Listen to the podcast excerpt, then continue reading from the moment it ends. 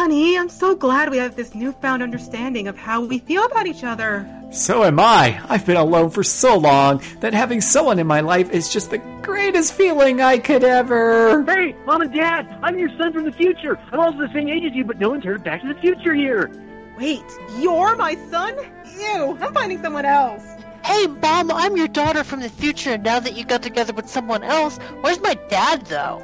If I'm not your dad, th- then who am I? Just the one responsible for my parents' meeting. They talk about you all the time, but you're not my real father. Ah! Hey, paisanos, it's the Backtrack Brothers Super Show! We're the Backtrack Brothers, and old school our games. We're not like the others. You get all the fame. If your back love's in trouble, you can call us in the double. We're more retro than the others. You'll be hooked on the brothers. You're hooked on the brothers. You're in for a treat, so hang on to your seat. Get ready for adventure from RPG so sweet. From consoles, computers, handhelds, and the others. Listen to our show, you'll be hooked on the brothers. Yeah, yeah.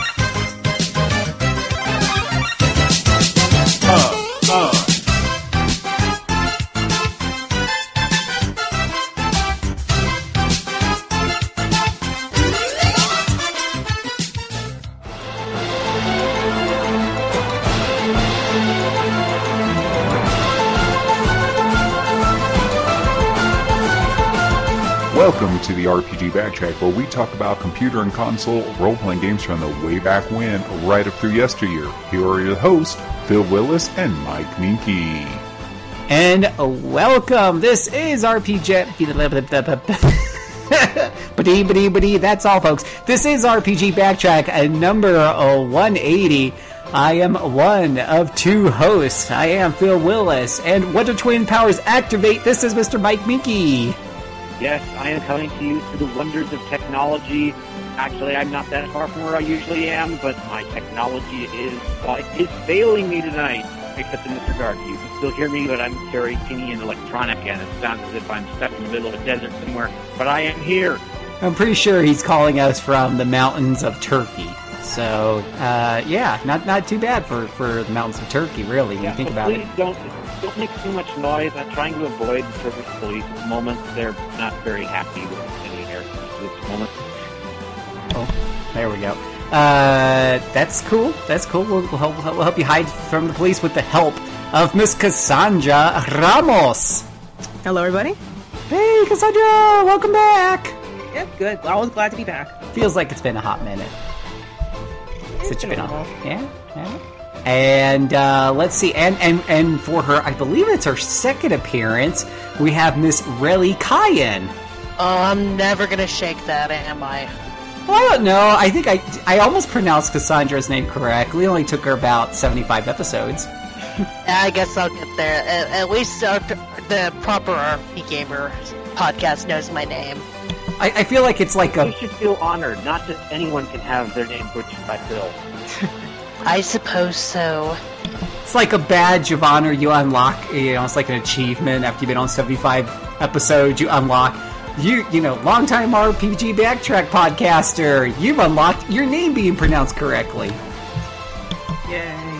An honor I will wear proudly. Or, or maybe you just need to uh, work up your relationship rank with me, as you might do in, let's say, Fire Emblem Awakening. Support conversations, woohoo! Which is what we're talking. yeah, This means I need to fight with you and have your back. yeah, yeah. You have to fight with me by going through a bunch of really bad games and talking about it here on RPG Backtrack. There you go. Um, Actually, in fact, Mikey will discreetly, uh, uh, Mr. Mike Mickey will discreetly send you a list of like three games you have to play to wear that badge of honor, um, so you can share our pain. You can know how we feel. Did, did they by any chance have the words idea and factory in them? oh, I don't know. Do any of them are strong. Yeah, they're strong. Of course, you you will have to play the entirety of something that starts with ag, ends with rest, and has mm. a useless syllable in the middle, but also a whole lot of pain. You will have to Oh. play all of it. All right. Well, a lot of liquor, a lot of podcasts. There you go. Um, but while you're while you're thinking about doing that, uh, we're going to talk tonight about Fire Emblem Awakening. That is our main event, and it's a big, fat, juicy one. So we need to jump right into it if we're going to have any time tonight for the final lap. So hold on tight, boys And and it girls. is not something that would be created by Idea Factory. no, It is no. better than that. Not unless you listen to certain people in the fandom. Gah. so I uh, think even certain people in the fandom would admit that this is better than Idea Factory. You'd be surprised. other people can be ignored forever. bad idea, factory, bad. Uh, oh, anyways, uh, buckle up your seatbelt, boys and girls. Hold on tight. Listen to this rockin' soundtrack. We'll be right back.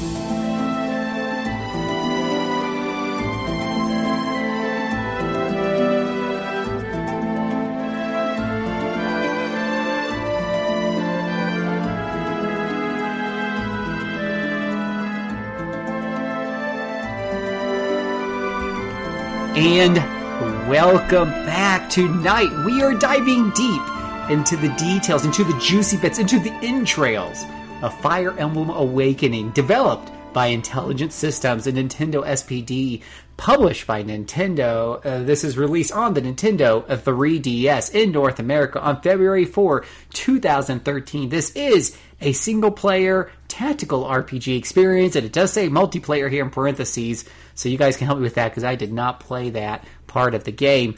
Uh, but this uh, this this, this this is awesome. Fire Emblem Awakening, right?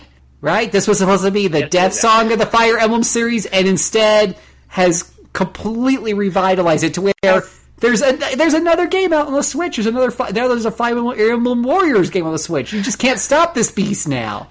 Now there's Fire Emblem amiibos and action figures. and a cell phone game. It's it, all because of Fire Emblem A- Awakening. Uh, yes. You know, I can't, of course, come up with an ev- with evidence of it right now because it's lost to the internet. But there was an ad which aired all the time on YouTube, quoting RP Gamer on how good this game was, and I wrote the review for RP Gamer. You're famous. Famous Mike. Nice. I'm internet famous. I feel so. Yeah, because to go into a bit more detail on that, uh, how the series was on its last legs.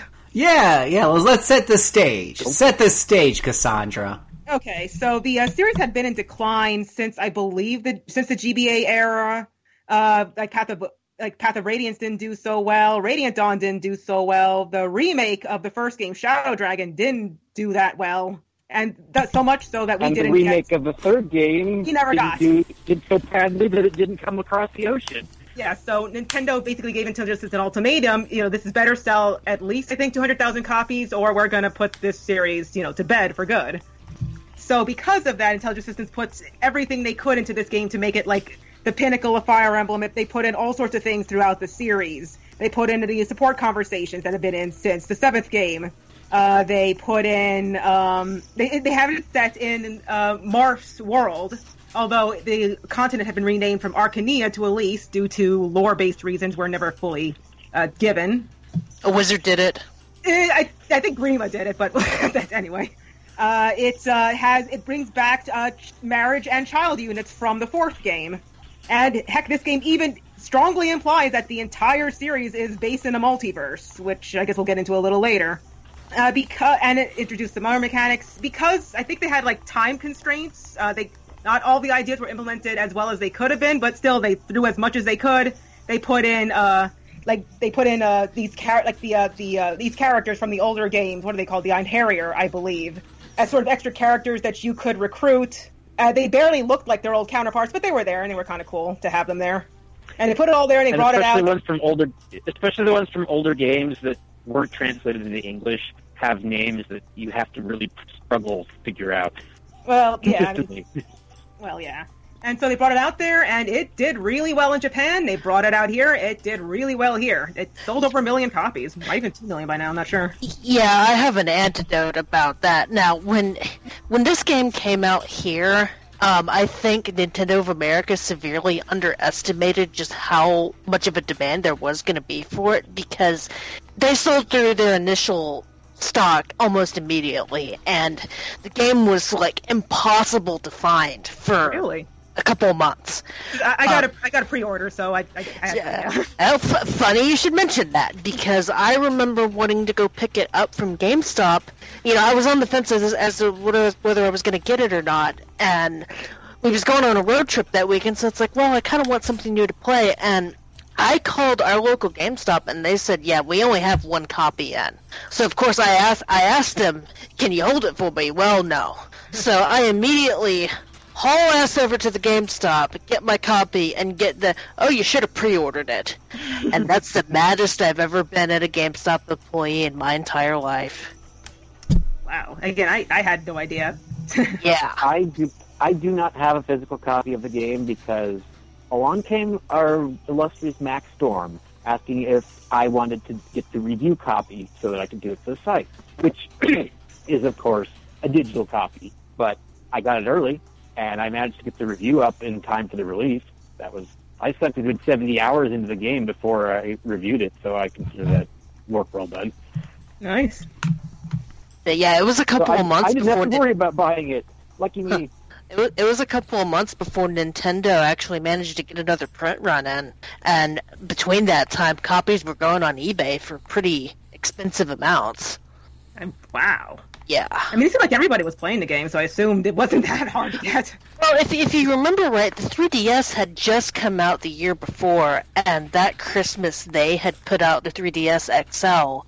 So I imagine that a lot of people were getting 3DSs for Christmas, and they kind of wanted a killer app. Ah, I see. I mean, that included digital versions and such as well. hmm So Hey, if I could have gotten the physical version, I would have. But when Mac offers me a free review copy digitally, I'm not going to turn him down. Now, now, and uh, you know, so it, I mean, the, the long story short of it is, is it went it went gangbusters and it did really super well. Uh, and and boy, I mean, now now we And look we down. save the series. Now we've yeah, totally sa- save the series. Yeah. Um, so uh, uh, let's. Uh, I've got my own views on that as well, but I want to save the mine towards the end. Let's jump right into uh, the story. Let's talk about the story and the main plot of Fire Emblem, which, d- despite being a role playing game, is probably actually one of the shorter segments uh, on this particular game for other reasons. So, who wants to talk about the story? Which is weird because it's like they try to cram in three storylines into one, and it's. But yeah, Yeah, yeah. So, you want to Are- talk are about you it? Saying that the, are you saying that the world to stride and conquer on the other continent didn't really gel with the rest of it? I can't believe that. Anyway, okay. Uh, should I start? Yeah, Go go, ahead. go ahead. for it. Okay, so you begin the game. Uh, you create uh, you create a character. This is the avatar. Their default name is Robin. You can rename them, of course. Uh, and you create them. This is supposed to be you, or although they have kind of their own personality. The male and the female even have slightly different personalities. But anyway, you pick them, and then you begin the game. You and the, uh, the a blue-haired lord. This is Chrom. You see in all the artwork. Are fighting this dark mage wizard guy. Uh, you seem to defeat him, but uh, Instead, he launches a like he launches an attack at Chrom. The Avatar blocks it, and he's like he seems to he's down, and then suddenly he gets taken over by some force and stabs Chrom. And then Chrom tells him to please escape from this place as he dies, and then the, the uh, Avatar blanks out. You then wake up in the middle of a field where you're uh, with uh, Chrom and another a, a little girl, uh, not that little. I, I don't know how they they never give ages in this game, but a much younger girl. Her name is Lissa. He's Chrom's sister. Uh, they introduce themselves, though the Avatar strangely knows Chrom's name, and uh, you find out that, the- that the Avatar has is has amnesia, or she has amnesia. Imagine that amnesia in an RPG. And uh, my, my mind is blown. How so- original. I know. And so they introduce themselves. They are the prince and princess of that kingdom, the uh, the Halidom of Ylisse. And so you have an introductory battle against some uh, some bandits. You meet a uh, the, a knight steward named Frederick, who's mostly no nonsense, though he's got a goofy, per- surprisingly goofy side to him too. Uh, let me think here. Uh, eventually, on your, on your way to Ylisse, you run into a strange group of monsters that come out of a portal in the sky. They look like zombies and are later named the Risen. Along with them comes a strange character who looks a lot like Marth from the first game. He even calls himself Marth. And he and doesn't is really wearing explain a what he- Mardi Gras mask to make it Yes. look, to make it impossible to detect. So yeah, the, it doesn't fully. It doesn't explain exactly who he is or what he's doing there, but he suddenly takes off, and then they go back to the kingdom where they meet the ruler of Ylisse, uh, the Exalt. Her name is Emmeryn, and she's the older sister to the siblings. Uh, you also find out that a couple of years ago, uh, the kingdom of Ylisse was in a war against Plegia, and it nearly destroyed both kingdoms. Uh, so Emmeryn has been working all that time to try to restore the kingdom and try to make repar- reparations with Plegia, but Plegia's not having any of it, and they've been sending bandits uh, to try to terrorize Ylisse. Uh, I think recent of a, like order events uh, later on. I believe I believe that's when you get you introduce a bunch of other characters. Uh, at some point, uh, one of the a noblewoman, a young noblewoman who joins the uh, the army called Maribel gets kidnapped uh, by Plegia, and there you meet the Mad King of Plegia, uh, uh, Gr- uh, Gangrel. Gangrel. I should remember this. And he's saying, you know, oh, I'll give her back if you give us the Fire Emblem. The Fire Emblem is the Shield of Seals from the first and the third game. And although it looks different, it's later explained it's because it's been reforged due to some unknown event that changed it. And oh yeah, by the way, Chrom is holding the falchion, Marth's falchion. Though again, it looks different. Uh, the the sword, the blade is still it will never break, but the hilt had to be reforged due to some reason. I presume we're going to get in a future game. Maybe I don't know. And uh, anyway, so they so they managed to rescue Maribel, uh, but Plegia is still at it. They send assassins to try to kill Emmeryn, but here they're stopped with the help of the mysterious Marth, who you find out is actually a woman with long hair. Uh, I don't know how she hides it that well, but there you go. Tape. Lots of Uh, tape. I guess. She was very good at hairdressing. So yeah, so this girl Marth saves them and saves Emmeryn. You find out that that she is from the future. She sees the future. No, you don't find out she's the future yet. She sees the future and knows that Emmeryn would die that day, but they thankfully save her. Uh, so they decide to move Emmeryn to another castle, like a, another secure castle away from the capital. But uh, one of their like uh, like one of the in her entourage was a uh, was a traitor, and so she gets kidnapped by Plegia. Uh, they try to save her from Plegia, but uh, at that moment, they're again, like you know, we're going to kill Emmeryn or give us the Fire Emblem. Emmeryn does not let you decide because she throws herself off a cliff, presumably to her death, because she doesn't want any any war to come. This completely demoralizes the Plegia army, seeing how much she how much she how she sacrificed herself like that. So Gangrel loses the quick war rather easily. Uh, so at that point, Chrom does marry one of how many women does he have? I mean, they could get Sumia, uh, Maribel. I would like Uh, to interject that when I was playing it for review, I had not hooked up the avatar with somebody else. I was playing a female avatar, and Chrom got married to her. Yeah, Yeah. that's what I ended up doing too. Well, I, I wanted to do that. I just wanted to see, like, will this affect the story? Let me see. And it kind of does. Well, that is apparently the default, where unless you have Chrom hooked up with another lady beforehand, then he will marry the Avatar if she's No, no, uh, it's it's that they they determined like it's it's- okay, but okay. So he marry okay, he can marry one of a couple of women, not all the women in the army. It's Sumia, uh, Sully, Maribel, the female avatar if she's available, and Olivia, who's a character who joins in only one chapter, and you basically have to purposely hook her up with him if you actually want to get them married. So, but uh, the, the way they determine that is that he has to get the who he hooks up with a female whoever has the highest amount of uh, support with. So if you have somebody with an A support, but some everyone's with C support, he marries the one with the A support.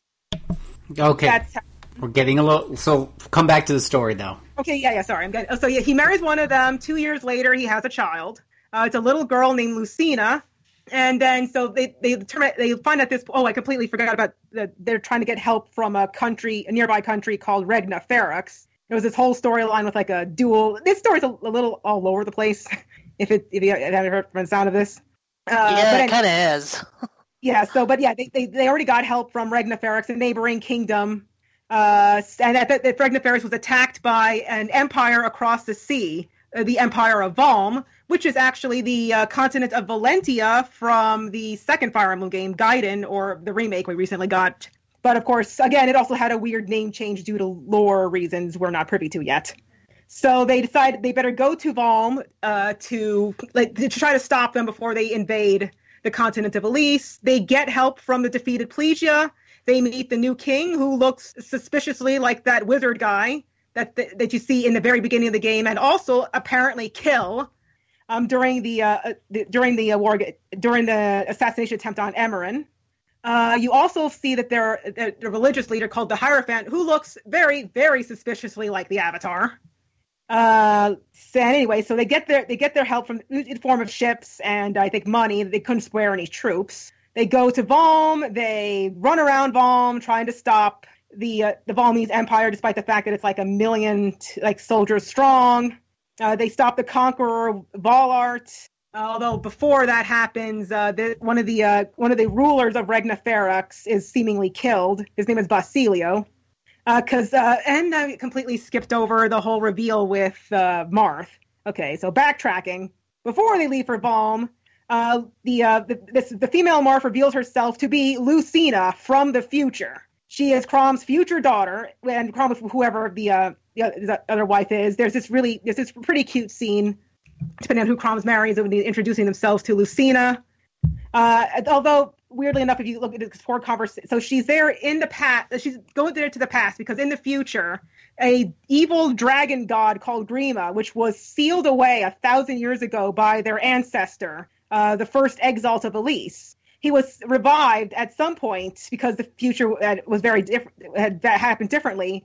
Pretty much destroyed the world. There was nothing left. So they uh, looked to the dragon god Naga, although she says she's not a god. Naga is mentioned in the backstory to uh, the uh, earlier Fire Emblems, Marth's games, and I think the fourth game as well.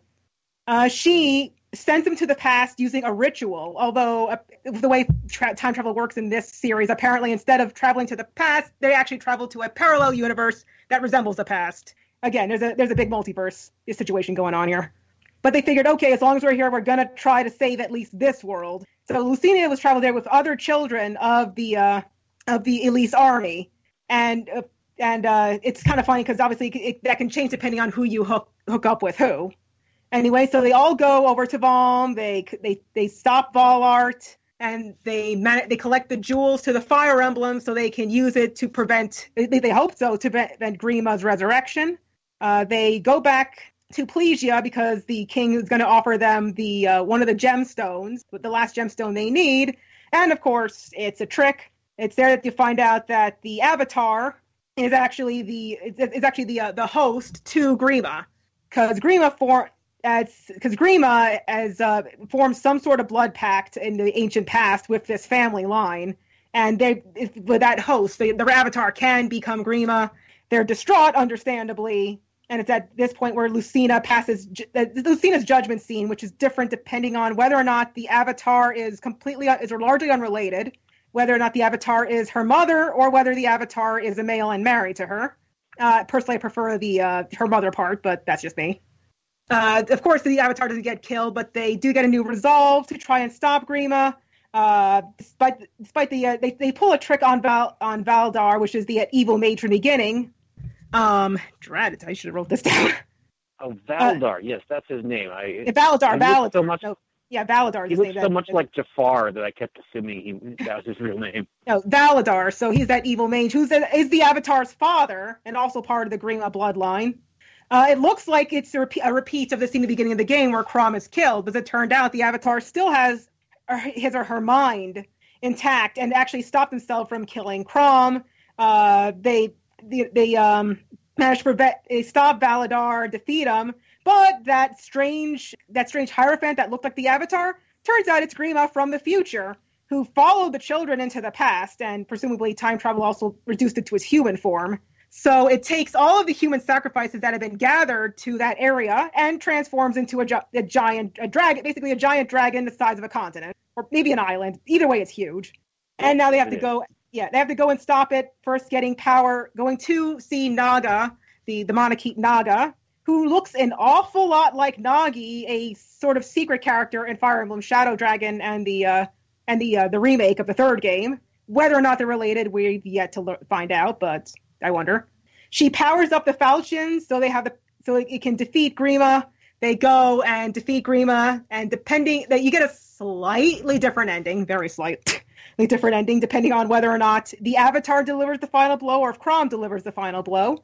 If Chrom delivers it, Grima is put to sleep for another thousand years, and the Avatar's a little like distraught, like, oh, I, I should have, you know, put it to sleep for good instead. Uh, but it's like, okay, we'll just take care of it in a thousand years. Not a big, no, not them obviously, but they'll just take it a thousand years. Not a big deal. If the Avatar defeats the uh, defeats Grima, since Grima can only be defeated by its own power, Grima is presumably gone for good, but they disappear from the world. Possibly, if it's if his, his or her links are strong, are tied to the world strong enough, they might return. And it's not like it's based on how many support conversations they have. They always return back some unknown amount of time in the in the future, where after the credits roll, you see the Avatar reawakening again. But uh, and it seems like they're pulling it like line by line, except the very last line, Chrom says, uh, "Welcome back. It's over now," and that's the end. Uh, there's, uh, well, I guess there's the uh, the future past DLC, but we can get into that a little later. And I can't speak to that because I never got any to see. Okay, should I mention that, or should I let's just go on that a little later? I don't know. How are you gonna handle the DLC? Eh, you, you know, you could definitely, uh, you know, DLC was kind of a big part of this. Uh, you know, it wasn't uh, it was definitely more than some other games. So Well, it was, I- only one of them was really strongly story based. A lot of it was just extra maps. Maps. Uh, But I a mean, bunch of them were so- extra support conversations, which I absolutely loved.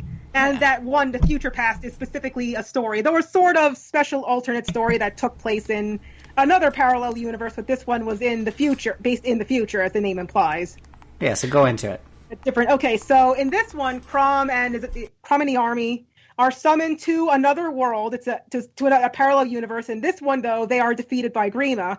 Naga wants to help them by sending them there to to help the children escape because they've been captured. They're trying to reassemble the jewels to the Fire Emblem. It's here you find out that the reason the children of the future didn't use the Fire Emblem to defeat Grima was because they somehow lost one of the gemstones. But in this future, the gemstones are still intact, although they've been captured left and right, and Grima is extremely powerful. Uh, you save all the children, and then they gathered all the gemstones, and Lucina is the one who powers up the Exalted Falchion and defeats Grima. And then you see like this whole the, the, the this future world renewed, and they were also and they they reflect back on what happened, and these they reflect on these, these mysterious strangers who look an awful lot like their parents. because it's kind of a short storyline now that I summarize it. But uh, the, the, another big draw to that one is that you get to have the children have a one-on-one conversations with their with their parents, their mothers, which is which are tied to their fathers, which are different, and with themselves, sort of. Though mostly you just see the character monologuing to themselves about, "Oh, that's myself in this darker world. Wow, look at them go." And okay, sh- uh, and there you go. You remembered a whole lot more specifics than I could. Sorry. Yeah. I get. It. I, I still feel like I'm all over the place. Just- I, I should have. I, I figured, okay, this story is a kind of like this story is not bad, but it's it's all over the place. It's like they tried to cram in three separate arcs into the length of a typical Fire Emblem. It's not even like in Radiant Dawn where they had enough chapters to justify the length of the game.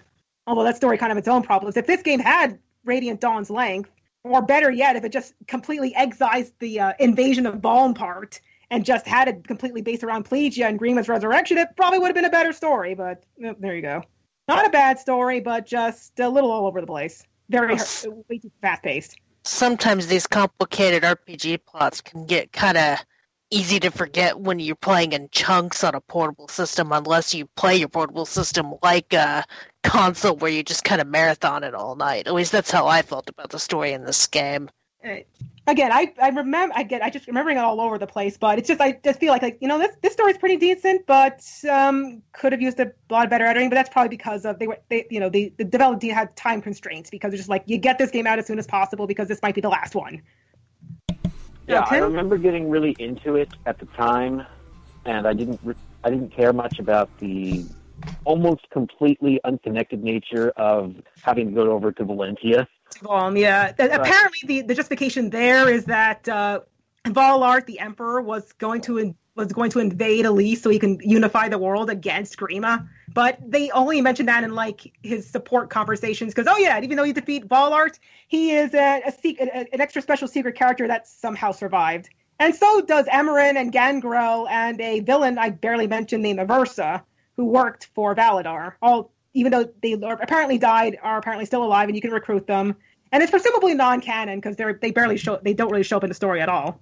Neither do the I mean I mean granted Fire Emblem, very few characters rarely do show up during the main story, but you know, you think they would.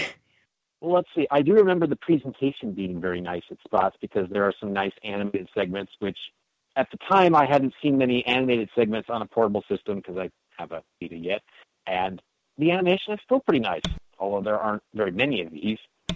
No, I to- totally agree with you. The the animations really are very nice. Yeah. and full voice acting there too. Uh, they because this game has a lots of voice clips, uh, but only those scenes are fully voiced. Pretty good though. So I'm I'm with Mike, uh, and I played this not that long ago, and, and, and I'm with him that the the details of the story it was just like it, it kind of hit me as as RPG, eh, and Yeah. and it doesn't really hit a lot of notes, and it is about Mike confusing. But what I found a lot more memorable were the characters and their uh, interactions. So Oh, let's yeah, dive into the characters. That's it. That's its game strength. The characters, not so much the plot. So so so boy, there's a there's a list of characters. Okay, we can uh, go through them all, I guess. Uh, actually, don't have a It'll list take a while. Should we start with? Okay, start with Chrom, I guess. Might as well start from the beginning. Let- I have the game up right his- here. Okay. Well, What is his name? I remember Mac liking him because he sounds like he comes from the south. Donnel. Uh, That's the- Donnel is the uh he's a Donnel, bill. Okay, yes. Donnel, yeah, he's hilarious. No, he's just uh well okay, so He's like, I guess- cute. Should we just start? Okay, so Donnel, he is a uh, he's a as a farmer kid, so he's got a sort of like a southern hick sounding accent. Uh, his his shtick is that he starts out weak, but he can get he grows levels very quickly because of, of the ability he has, and he gets pretty strong very quickly. Although he maxes out a little slightly weaker than the other characters, not by much. He's still he's still going to be pretty strong until you get much later in the game, or if you're crazy and like want to max out everybody, because you can max out everybody in this game if you have the patience. Uh, yeah, he's it's actually possible. All you have to do is just keep uh, shooting them back to the beginning, reclassing them. Mhm. Um, okay, Donnel. Yes, I remember him constantly saying, "I've done it," because yeah, it, that's it, it's all in the line reading. It's it's a funny line.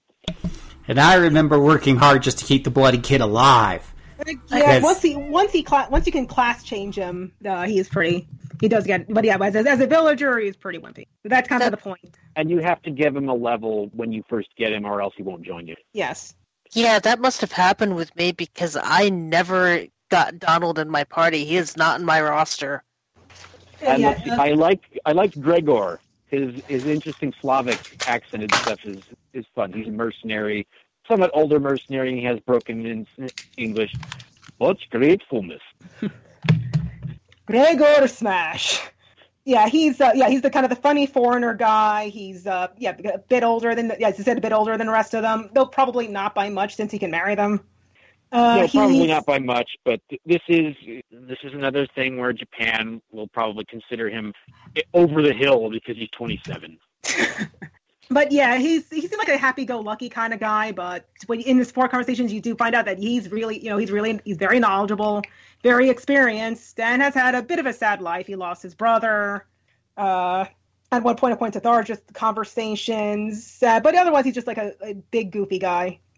Uh, I married him to uh, to uh, Cordelia myself. All right. It was a- Okay. I think I ended up marrying him to what is her name? She is the if this were in the modern day, she would be a goth person. She Oh, Tharja. love pain, dark. It's Arja. There we go, No, Tharja. Thar- Thar- Thar- Tharja. Yeah, she's the dark mage who is. I want to like her. The game won't let, and I want to dislike her. The, the it's like the game. She's she's got an interesting characteristic, but it's like they had two at least two different writers on her, and one of them decided to go for one stupid route where she's like this creepy stalker willing to torture her own child. And another route where she's like this, she, you know, she's a dark mage. She believes a dark mage should act a certain way, but she has a secret heart of gold that she tries to hide very well these two conflict, and I can't decide if I like her or hate her. I seem to remember pairing her up with Gregor. That was an interesting pairing. Oh yeah, because you found out a bit about his past that way. I I, I paired her up with Henry just because I, I just love the contrast between the serious dark mage and the the sort of the goofy, uh, what the goofy dark the, the goofier dark mage who doesn't take this seriously. I kind of uh, she kept hitting on my hero pretty hard, but by that point I was already married to like the I forget her name, the rabbit lady or whatever. Panne, uh, Panne. Her- Yeah, Panne. And I kept expecting her to like poison Panne's rabbit salad or something, just so she can move up in the rankings. Yeah, that's I- Tharja's stick is that she stalks the avatar, whether they're whether they're male or female, and uh, it even often says to her own husband, you know, you're second, you know, you're second to me. Number one is the avatar. That I don't care about you as much as I care about them. And, you're, and most of them are just like, "Uh, okay, I'll take it, whatever. Uh, let's see. Oh yes, of course. There's Anna, our friendly shop girl, who is apparently part of a massive family that all looks the same. and they also you get- traverse through the multiverse, apparently. There's Yeah. even there's even an Anna in Tokyo and Tokyo Mirage sessions. yes. so yeah, the vast multiverse is a bunch of Annas. But this And she's- Anna can actually marry the Avatar. If And only the want a second Avatar. yeah, there's a lot of characters that can only marry the Avatar. Yep. Uh, much to some people's chagrin. And she's uh she's money hungry. There's not too much to her personality. Kind of No, funny but- though. It, it was interesting having her get support conversations with her kid from the future when that eventually happened. Uh, which I mean that that's the thing about the child supports though. They're virtually identical. They are identical, except for like a few lines here and there to like to kind of Okay. differentiate it to the parent. If we're gonna reference it, I think we needed to, to talk just a little, take a little quick aside to explain this whole adult child thing. Because to somebody who's never played the game before, this could be a little confusing. kind of jumping around with the characters, but I guess we can. So, as mentioned earlier, you know, Chrom gets married, and there's a bunch of children from the future because each of the characters, when you support them, they can go all the way up to S support with one character of the opposite gender. You can only get one S support, and when they're married, uh, after a certain point in the game, after Lucina joins, and you go to Valm, uh, a, a new um, a new special map shows up called a Paralogue, in which you can recruit their child from the future. This child will have stats uh, based on their stats. Uh, they have their what what um, classes they have access to is based on their parent on their parents because the, the the child is tied to the mother. Their child will always be the same. The only the father will contribute the class, the classes, the stats, and their hair color. But uh, because of that, the support conversations are pretty much identical, except for very, very slight variations. For instance, um, let me go with one of my favorite child characters, Inigo.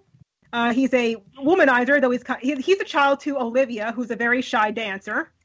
Uh, he is also kind of shy, but he tries to hide it by hitting on every woman he can. Usually fails.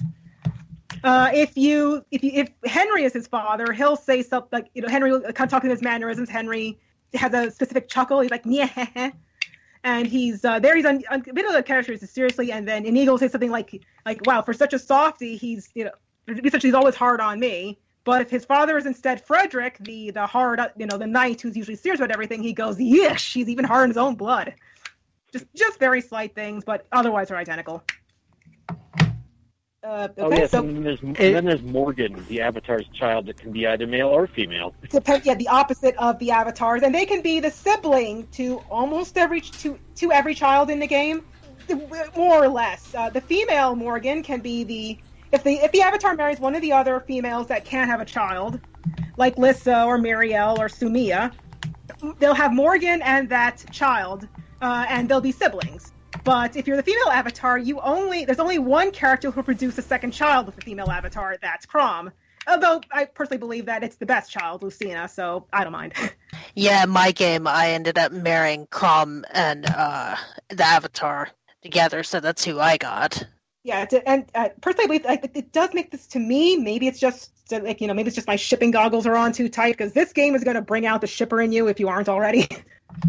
uh, just like the, the the story is ever so slightly enhanced by getting the Avatar and Chrom married. Now, were you an emotional shipper or were you a stat shipper where you had a Oh, spreadsheet out? Oh no, no, forget that. I don't care. I'm all for who has the best support conversations or who makes the best sense. Like to me, makes the best sense in a story-based sense. Because, I mean, I didn't actually ship very much in this game, and I don't know how because I played it a whole bunch, but I didn't really get through a whole lot of the support conversations. But the ones that I did, I shipped just because I liked their personalities together. And I, I, I guess I stumbled upon a bunch of really good ones my first playthrough, and then just like, okay, I'm gonna, I want to get all the support conversations because I want to see which ones I think are the best in terms of like the uh, about their in terms of personality or in terms of the storyline with the uh, the support, oh, the, uh, like the characters. And this game kind of encourages you to sort of make up your own little family storylines. Sort of, it sort of kind of, it almost never comes out except for some of the DLC. Uh, for instance, probably my like one of my favorite couples. That's also probably one of the strangest. Is uh, the dragon girl Nowi. She's a manakete like Tiki, who by the way joins in this game and is 2,000, 2,000 years old and actually an adult. It looks like an adult anyway. And some other manaketes you meet throughout the series. She can transform into a dragon. She looks like she's at le- she looks like she's maybe twelve, if not younger, though she's a thousand years old. And you can marry any of the characters to her, any of the male characters to her, which could make you feel uncomfortable, maybe. Though Just a I'd little. argue, I'd argue, mind you, that if you do marry the younger looking guys, which is uh, I mentioned Donnel and Ricken, who is uh, who looks like a little kid, though he's presumably in his teens. That that, that makes Yeah, it's like, it's like Ricken, who's is, the child? Ricken looks like who's- he's ten. Like he's I, he, I, he's uh, he's apparently almost of age to marry. I have no idea what that would be in this world, but that just shows. I guess he's fairly young. Just like if he, if she marries one of the older guys, they look like the pedophile. If she marries one of the younger guys, she is the pedophile. But anyway, Well, you know, in medieval times, the life expectancy was what only thirty-five, so well, it was, it's, it was a different time. But yeah, I'm, I'm just I'm, I'm just laughing, I'm joking here. But if you marry Nowi with uh, there's this priest character. His name is Libra. He's a war monk, and he looks a lot like a woman. So much so that he's voiced by a woman in both Japanese and English. Uh, and really, when you, when you when you see him, like at first you think, oh, is this a woman? Then you took a double take and like, no, that's a kind of a masculine, vaguely masculine looking face. It's just the long hair that tricks you, and the hair and the, the voice does it too. I, I got halfway through the game before I realized that that was a dude. But, but, but even like when really because when Chrom introduces himself, he's just like, "I'm glad to have a woman of the cloth joining." He's like, "I'm," and then Libra goes, "I'm a man." He's like, "Oh, really?" Um, I must have missed that conversation then. okay, but yeah, so but yeah, so that's Libra. You can hook them up, and they kind of make they seem like a strange pair. The little girl who turns into the dragon and the if very effeminate monk. But they have this really sweet conversation set uh, where Li- like Loe's trying to play with Libra, but Libra uh, does, like Libra tries like she sees a scar on his neck and Libra snaps at her, but he explains in his past how he was abandoned by his parents uh, because they thought he because they thought he was possessed by demons. And so she's all distraught, seeing, you know, because he said that because of that, he's not very close to people. He doesn't really trust them very much. So Nowi endeavors to help him find his heart. Uh, and before a conversation, she tries to introduce him to everybody else in the camp, and he gets closer to her, and he, you know, he opens up to other people, and because of that, he falls in love with her, and she reveals that she loves him, and then they presumably get married. Later, they get introduced to their daughter Nah, who is my favorite character in this game. By the way, uh, I absolutely adore Nah. Uh, Nah is was has a very similar childhood to Libra, coincidentally, presumably. Uh, she was also abandoned by her parents, so they had both died during the war. So she had to go live with her foster parents, who hated her because she was half manakete. And so she also had a very, you know, poor childhood, uh, not very, so, very socially awkward. Uh, and it takes a lot to get close to the character. So you get this like this sort of sad parallel where, uh, like the thought, like the the the, the, the uh, storylines are pretty similar. and they note this in the DLC. They don't really note this during the main game. You kind of have to make that connection in your own head. But the, the DLC notes that Libra is sorry for Nah that he that his ver- that version of him had abandoned her unintentionally. There, though she doesn't she doesn't begrudge him that at all. Oh yes, you can hook the kids up together eventually, get them married. They don't have any kids, but Unless they get looks even younger than her mom. yeah yeah. that's- Well, Nowi looks maybe twelve. Nah looks like ten. So. But I, again, Yeah, well, I- how I- old does Nah look? She looks five. that's what I, I. She looks ten to me, but anyway, I'm not really good at judging ages, I guess. Neither am I. But but yeah, uh, though uh, yeah, yeah, they don't have children of their own. It's just for because when you when you get supports, you also get bonus like stat boosts and and boosts to like uh they also help each other during battle. They can do that. They do extra damage, or they can like I, guess I'm getting into too much with mechanics. But uh, the the avatar can marry one of the child units, and that produces a Morgan, a very strong Morgan. I never really cared much for it myself, though. So back to the characters. Okay, so yeah.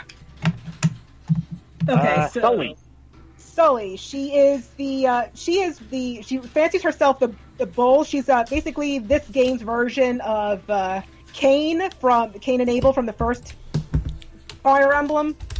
Except she's a woman this time, and of course it's uh, pretty popular to marry her to Stahl, who is like Abel in the first game. But anyway, Sully, she's um uh, she's a no nonsense knight. Uh, obviously, uh, grew up as a tomboy, understandably, and uh, she's uh, not against like kicking people she doesn't like, especially Virion when they're introduced in the beginning of the game. And uh, she's pretty cool. She's one of my favorite characters. Again, she's pretty cool. Uh, I there's a bunch of other characters I like more, but yeah, she's pretty cool. Really, what And- did you think? Oh, go ahead. Uh, um, I just think it's funny that she said most people marry her to Stahl. Like, yeah, that's exactly who I married her to. It's it's it's hard to te- you know it's hard to resist the tempting. It's obviously like they're they're Cain and Abel. They're usually guys in the other games, but in this one, they're you know a man and a woman. So why? And one of them is Sully has short hair and is somewhat a bit a bit more masculine than you might expect. Than at least somewhat more. So it's just it's hard not to resist just tearing them up. Really, what did you think about Lisa?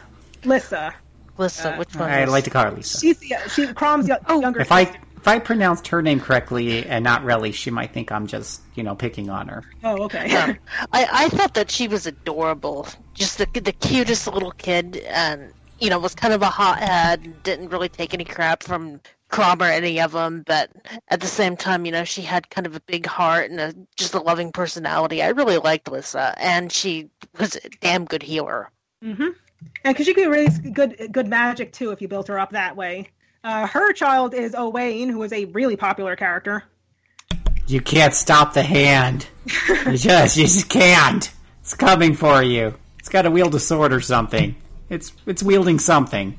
But yeah, Uh, actually, what's really adorable is with Lissa. Like when you, you support her with Owain, she's like really, she's all gushing over him. It's like she barely looks older than Owain, maybe not, maybe even younger than him, arguably. And she's all gushing over him, like she, you know, she's he's his own child and not somebody from a parallel universe that's like a future version of their world. It's really adorable to see. Think we talked about Frederick, right? Yeah, we talked about Frederick, uh, Sully. Virion, the archer. Yeah, Uh, he we- ha- Yeah, Yeah, very, what's his very Killer? Also a ladies' man. Oh, he he was another one of my favorite characters. I just loved his kind of prissy little attitude and oh yeah, yeah. his kind of pseudo French accent. I, I Yeah, like putting funny. him with Sully and and you know because she her attitude pretty much is solely, and just having those two together was pretty funny. Oh, yeah, those are some those are some good conversations. So yeah, Virion is a ladies' man. Uh, though a lot of the women don't really like him at first necessarily. Uh, he kind of go, goes on them over time, and although you find even you find out well, he acts kind of flippant and like a fop. He's actually very serious. Uh, he's the uh, the duke of a small du- like a small um, region in the kingdom of Valm.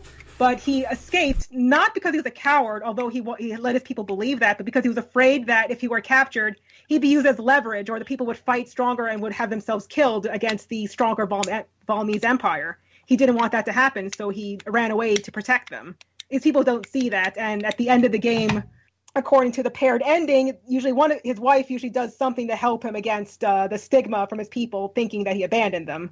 He went to uh, to um, to Ylisse to get help in against the war with, against the war with Ball.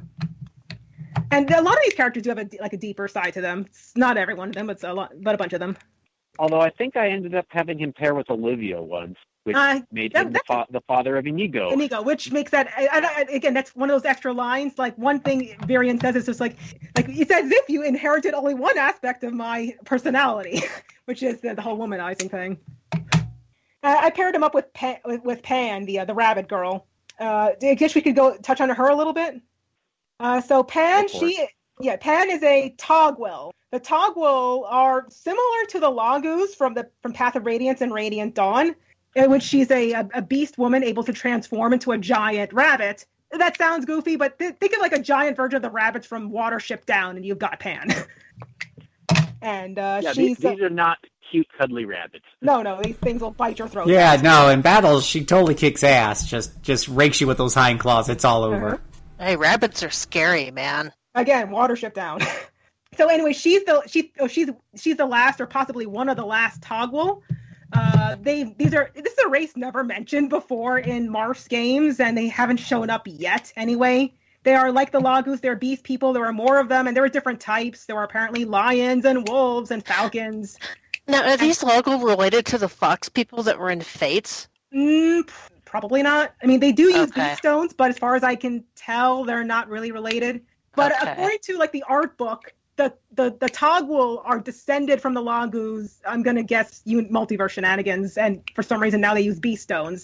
Because the Laguz and Path of Radiance had like a meter that built up depending on the damage they took or the damage they inflict, but the Taguel use beast stones like the Manaketes use dragon stones, and those have limited uses.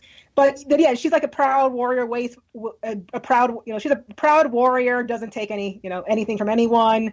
She takes a while to warm up to humans because she doesn't really like them because they massacred her people. But she wanted to help the uh, the Exalts because they helped her people in the past. And uh, she's a pretty you know she's a pretty cool character once she does warm up to somebody. Again, I, I paired up to Virion just because they had some surprisingly funny and touching support conversations. Okay, so and my game just my game's battery just We have on me. uh, Stahl. Don't worry, I got a full list pulled up. okay. No, we, we mentioned Stahl. We mentioned Stahl. Okay, uh, a, li- a little bit more. Stahl is also much more laid back than Sully. Sully is serious. Stahl just kind of wants to goof off, and he has a huge appetite. There's not a lot to him, but he's a nice guy. uh, let me let me go in order so I can actually Yeah, keep yeah. track of who we talked about.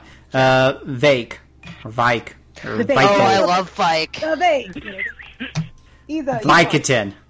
Talk about I Vicodin. remember pairing him with Lissa, actually. That was an interesting pairing. I paired him with Cherish. And uh, yes, I believe um, was it Chicken God on our forums uses that uses a bike line as his signature. Looks like Teach just got ten. yeah, he, he calls himself Teach because he fancies himself a sort of uh, trainer of sorts. So he's kind of a, a dumb muscle guy. Though his, his dream was to help his impoverished neighborhood. And uh, he's a he's a pretty cool. He's, he's not he's kind of a simple. He's kind of like the dumb muscle guy, but he's pretty cool. He reminds me of Knuckles in the new Sonic Boom cartoon, if you've ever seen it. Just a, a big dumb meathead, but has a heart of gold. Yeah, yeah, that's him. That's him. And he's got he's got some other good pair like that share she pairs up pretty well with uh, Tharja, I think, and Lissa. I think I paired him with Cordelia. Cordelia, I don't remember how that went. Most of the Cordelia's are pretty decent, except with Frederick. Poor guy, the poor, the, the, that's a different story. And okay, so I guess uh, next character, Miriel. Miriel is uh, sort of the mage version of the like, of the scientist who is like, completely disconnected with, like, completely socially inept. Uh, she uses big words. Uh, she's always studying something. She doesn't understand everyday things. And this is pretty much her shtick in most of her support conversations. I, I paired her with Kellam because she is a bit more human in those. Uh, she finds herself growing attached to him and doesn't want to let go of him because she's afraid of losing him. Because uh, Kellam has his shtick is that he, despite being a big guy, he vanishes from sight somehow very easily, and he has to constantly remind people, "Hey, I exist." No, it's always funny. Um, But yeah, his and Miriel's conversations are pretty cute in that aspect. But otherwise, she's pretty much the whole, "Yeah, I don't understand what's going on. Can you explain this minor thing to me?" did we talk about Sumia yet? Did I miss that? Oh yeah. So Sumia is the Peg this game one of the Pegasus Knights in this game. She is like uh, she kind of gets some flack because she's sort of the she's the quote unquote default like she's she's the one that shows up with Chrom in the opening of the game showing their child. So he's she's sort of seen as a default for Chrom, especially if the avatar is male and not female. And so she kind of gets some flack from and Robin shippers. which is unashamed because she's actually a pretty neat character on her own. She's a kind of a bit of a scatterbrain, but is generally pretty nice and sweet. She's very clumsy, but she tries her best. And if you see her other, like she has very limited support conversations for some reason when it comes to marriage. She can only marry uh, the thief Gaius, the dark mage Henry, uh, Frederick, the Avatar, and Chrom.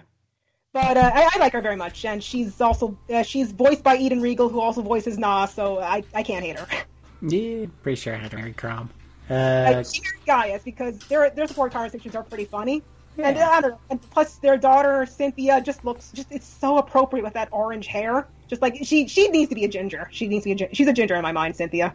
you mentioned uh, uh, Callum, and I really think it's funny because yeah, he's he's he's a he, he's a huge you know paladin knight guy wearing armor on top of his armor made completely of metal, and yet never seems to get noticed. Yeah, he vanishes from like he somehow vanishes from sight. He's just like he surprises people when he approaches them. He's like, "I'm right here." Like, ah, I'm right, I'm right here. We talked about the whole time. Yeah, we talked about Donnel uh, Lon'qu. Lon'qu. Yeah, he's a uh, he's a, a he's a Myrmidon, a sword a swordsman. Uh, probably originally from possibly originally from a, a region of Valm called Chon'sin, which is loosely based on China. Though he initially fights for uh, the uh, country of Regna Ferox, he's a he's, he's a usual silent, quiet guy, but he also he's a gynophobe. He's afraid of women because in his past he had this. There was this girl. He, he, he was a good friend of his. Uh, he couldn't protect her from being killed by bandits, I believe. So from then on, he was uh, terrified of being near women, presumably afraid of losing them again. And so a lot of his support conversations are warming up to whoever woman is courting, you know, whoever woman is there is falling in love with, and you know, overcoming that gynophobia though at least in the conversa- support conversations, he's still kind of afraid of everybody but his wife, and if he has a daughter, his daughter. I paired him up with Lissa because they actually had some really sweet conversations, and it just fits so much with Owain. Uh... Oh, and uh, funny thing, he, Lon'qu is voiced by um, Travis Willingham, uh, who is married in real life to Laura Bailey, the voice actor of Lucina. So, and although he also voices um, uh, another a late a child character named Brady, and uh, I'll, I'll touch on that later. But just just a food for thought there. And there's, and there's another unintentional married pair. Miriel is voiced by Tara Platt, and Ricken is voiced by um, Yuri Lowenthal. They're also married to each other in real life, and you can marry them together, uh, Ricken and Miriel.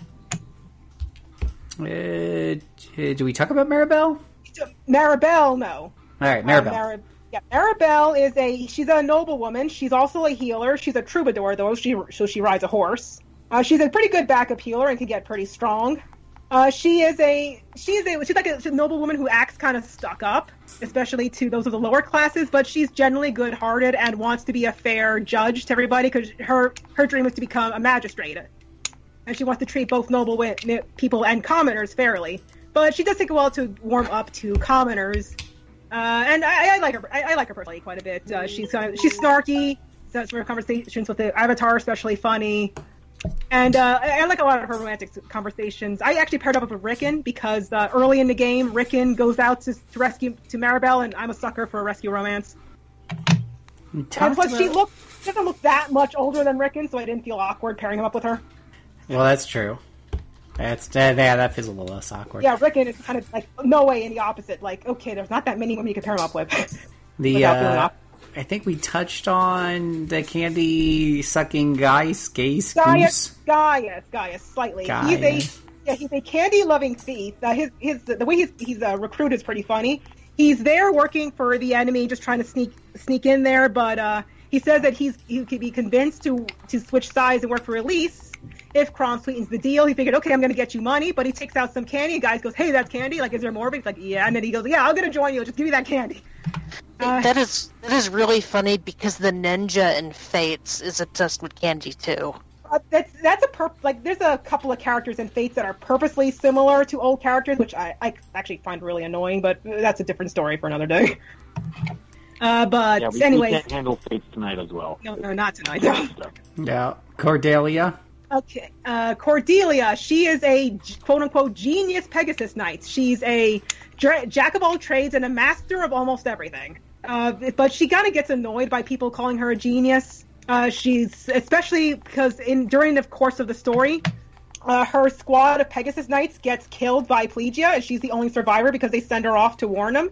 So she has a bit of survivor's guilt to her, and that comes up in some of her support conversations, especially with the male avatar.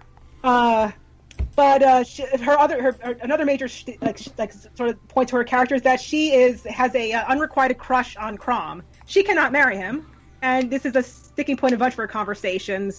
Sort of, kind of here and there. Some of them, it's only brought up at the end, where it's just like, I know you have a crush on Chrom, but she says, No, I fall in love with you. Like Chrom doesn't matter to me anymore, and that's really sweet to see. Uh, I like her with Gregor because in there he tries to get he, he tries to like play matchmaker between her like how I helped Cordelia to get Chrom, although that's kind of weird because at the point I paired him up, Chrom was already married to my avatar. So, but anyway, presumably the game doesn't doesn't register that. Uh, but at the course of that, Cordelia realizes that she's actually in love with Gregor, and you know, Chrom never never gave her the time of day. Uh, and uh, but yeah, she that's you know. She, she's also best friends with Sumia, which is kind of weird because in their conversation she always chastises Sumia, but in the uh, some of the DLC you actually get to see like that their actual friendship in action, and not where it's just like you know oh you know stop being so flighty and such. Uh, did we talk about Gregor? Uh, yes, we did talk Yes, about we did. Gregor. All right, now Yes, we- Nowi. No, Now we, we- we talked about We Nowi. talked about we talked Nowi. about Nowi. Okay. How about uh, Lon'qu? Li- Henry. uh, no, no, no, in order, in order, because we're gonna Okay. Libra, Libra. Yes, we talked about Libra. Yes, we talked about Okay, and I know we talked about Tharja. I remember that one. We talked about Anna, Olivia. Uh, lightly, but I guess I can mention her again. She is a shy. She's a shy dancer from Regna Ferox. Uh, that's her. You know, she's a. She does like to perform, but she's also really shy by being in public. Uh, there's not an awful lot to her, but you know, she's not a bad person. And, and I really like her son, Inigo. Uh, did we talk about Henry at all? Did we talk Henry? We, we, we're coming. Okay, when we get down with this list, we will have talked about everybody. Okay, unless unless Wikipedia is completely wrong. Uh, Kirsch, okay. Kablanc, I think I think it's pronounced Cherish. Chersh. I'm not Sure, sure. I think it's pronounced. So she's a wyvern rider who kind of looks like she's dressed as a maid in armor. Uh, she absolutely loves her wyvern. Her wyvern is named Minerva. She can she talks to it, and uh, but uh, she but she that yeah that a lot of these characters have this, strong stick, and their personality more of their personality comes out or backstory in the support conversations. Uh, trying to think of what else her personality does not revolve. She's she's fairly no nonsense, uh, pretty knowledgeable, generally a nice person, but uh, you know don't get it, don't cross her, and don't get and, and don't do anything to her wyvern. Did we talk about Henry? Okay, so Henry, he is the other dark mage that can join. He's the kind of the opposite of Tharja, in which he's happy. He's he's happy-go-lucky, always smiling. The happy dark mage. Yeah, he's a happy, but he also he likes blood. He likes gory things, and he likes playing these weird pranks. He likes crows. Uh, he's Yeah. he's actually the he's a big departure because the localization changed his personality a lot compared to the Japanese version, where he was more of a sort of a Stepford smiler. Like he smiled all the time, was happy, but he hid a, like a dark past. Here he's just like he's genuinely just happy-go-lucky and kind of crazy. And I kind of I think it makes him funnier though. He's really funny. Yeah, you can definitely call him psychotic in certain instances of his conversation. Yeah, Yeah, but I mean, whereas uh, Tharja totally looks kind of the dark mage part, the gothic look, and everything like that, and kind of comes across creepy. I, I don't know. Henry was just funny to me. Yeah, I think that's, it- why, that's why I like to pair them up because it's like opposite, you know, the, the whole opposites attract thing. it's not really yeah. romantic, not really romantic, but it's funny. That's so it's like it's the only pair up I like because they're funny. There you go. Uh, Say'ri. Uh, Say'ri is a story important character. She's a princess from a a region of the Valmese Empire called Chon'sin. Uh, she's trying, you know, she's part of the resistance against uh, the the Emperor of Valm, Walhart, and uh, she's she's she's no nonsense. She's very honorable, but you don't, even though she's there in the story a lot, you don't really know much about her personality. Unfortunately, like I, I feel like I'm having a hard time explaining her much, but um, she's cool and she's got an actress I kind of wished was in more because she her has a good range because her actress uh, also voiced Cynthia, who has a very different sounding voice from Say'ri. I'd like to hear more things. In the tiki tiki tiki tiki tiki room. In the tiki tiki tiki tiki room. yeah, we mentioned her lightly. She is the grown-up version of Tiki, who showed up as a as a young girl in uh, the first, you know, Fire Emblem Shadow Dragon, the the Fire Emblem Mystery of the Emblem, and she also shows up as a little girl in uh, Tokyo Mirage Sessions, as opposed to her older version. Uh, she is, you know, she, what can I say about her personality? She's anybody? She's pretty much everywhere. Yeah, she's she's like she's wise, and uh, although she's kind of got, got a funny side to her because she could support with Anna, and Anna tries to like pull the wool, tries to trick her into doing something, and then she threatens Anna by eating, threatening Anna to eat her if she doesn't stop doing what she's doing. So she's got a kind of like a dark humor side to her too.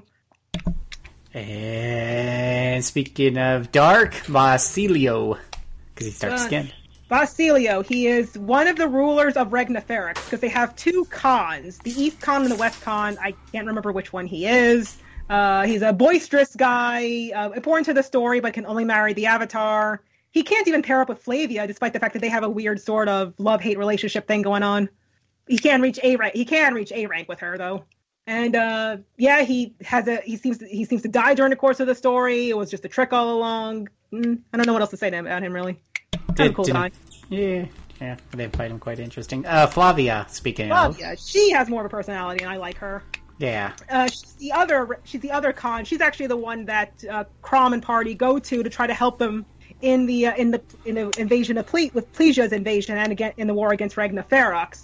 Uh, she's uh, she's known also that she also has got a humorous side to her. Uh, she's pretty serious, uh, but knows when a good joke. And I, I really like her support conversations with the female avatar because she seems like she's hitting on her, and then at the end, she's the avatar still has no idea if she's hitting on her or not.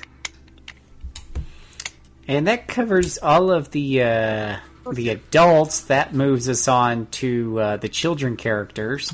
Uh, Lucina, Lucina. So we mentioned her. we mentioned her. Did we did we talk about her in depth? No, but I, I could, yeah, we could talk to her in depth because she's actually a fairly deep character, which is Yeah. maybe not that surprising because she's pretty important to the story and has a lot of support conversations. So, uh, so she's the very serious, you know, child from the future. She tries her best to, like, you know, she tries her best to save the world, but it's always it's hard on herself, thinking she's not doing enough, or she's not doing enough to live up to her to her ancestors' legacy, or to her or her father's legacy uh, because she presumably grew up in that you know dark world. She has a she has she has how do I put this?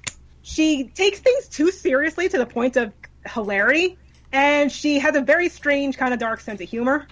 Uh, but uh, you get all sorts of hints in the conversation. She does miss her parents greatly, and just loves the fact that she's with them again, even though they're not really her parents. They're just parallel universe clones of them, basically uh, she uh, for the sort of taking things seriously part. Um, definitely my my favorite line in this game comes in the support conversations she has with Brady, one of the other characters.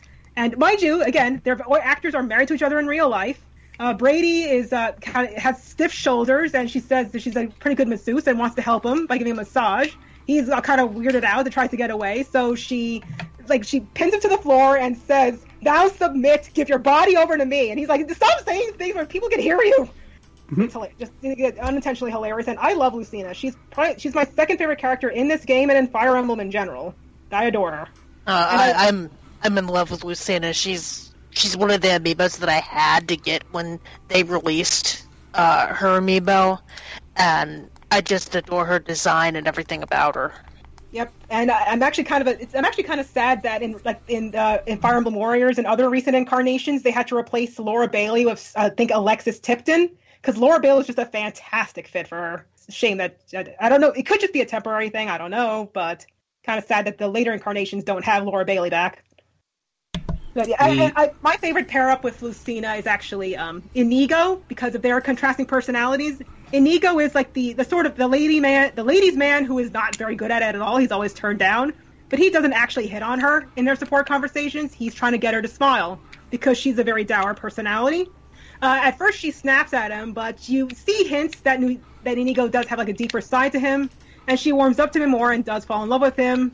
Uh, and, their like their their end their their their paired ending is really really sweet. Uh, it says that the two of them uh, their their home of the moment is always filled with laughter and joy, and to me they're just like you know at, at last they're together, and you know those two can really be happy because Lucina really needs all the happiness she can get. It's especially weird because um, uh, Lucina and Inigo can be siblings if Chrom marries Olivia, and to me that's just awkward. But again, some people do like more male Morgan and Lucina as a couple instead of brother and sister. So I imagine, I guess that's how they must feel. See, I spent I spent my time usually pairing up the kids with the with their parents because and going through those conversations that way. Since for the most part, the parents were already maxed out and support whatever's anyways, and it seemed to be cool just to see you know them go back and forth. So I didn't even think about you know, it didn't even occur to me to start pairing them off with each other Well- to see if there could be like romantic or whatever. Well, I did that because I was just curious. Like, is there a third generation? Just like, oh no, no, it, it just stops there. But I actually prefer the uh, the the second generation romances to the first generation romances. Personally, that's just me. Uh, I think a third generation. Would Sorry, really I think a third generation would have been way too hard to program. Probably. there's a lot of support conversations. Yeah, they would have been pretty much unstoppable gods in battle, right? Oh yeah. And never mind the fact that like the story has to completely ignore the fact that they would exist. Just like, well, okay, now what justification do we have here? Uh, Okay, so yeah, the, I guess the next child, next child unit. We- so we're, I guess we're done, with Lucina. we talked a we we talked a little bit about Owen.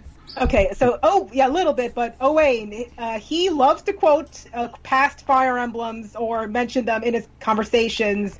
Uh, he talk, he bet, you know, talks about uh, Ike and um, and th- the things from the uh, later games. He even references uh, Legend of Zelda: Skyward Sword in one of the DLCs, which is pretty funny.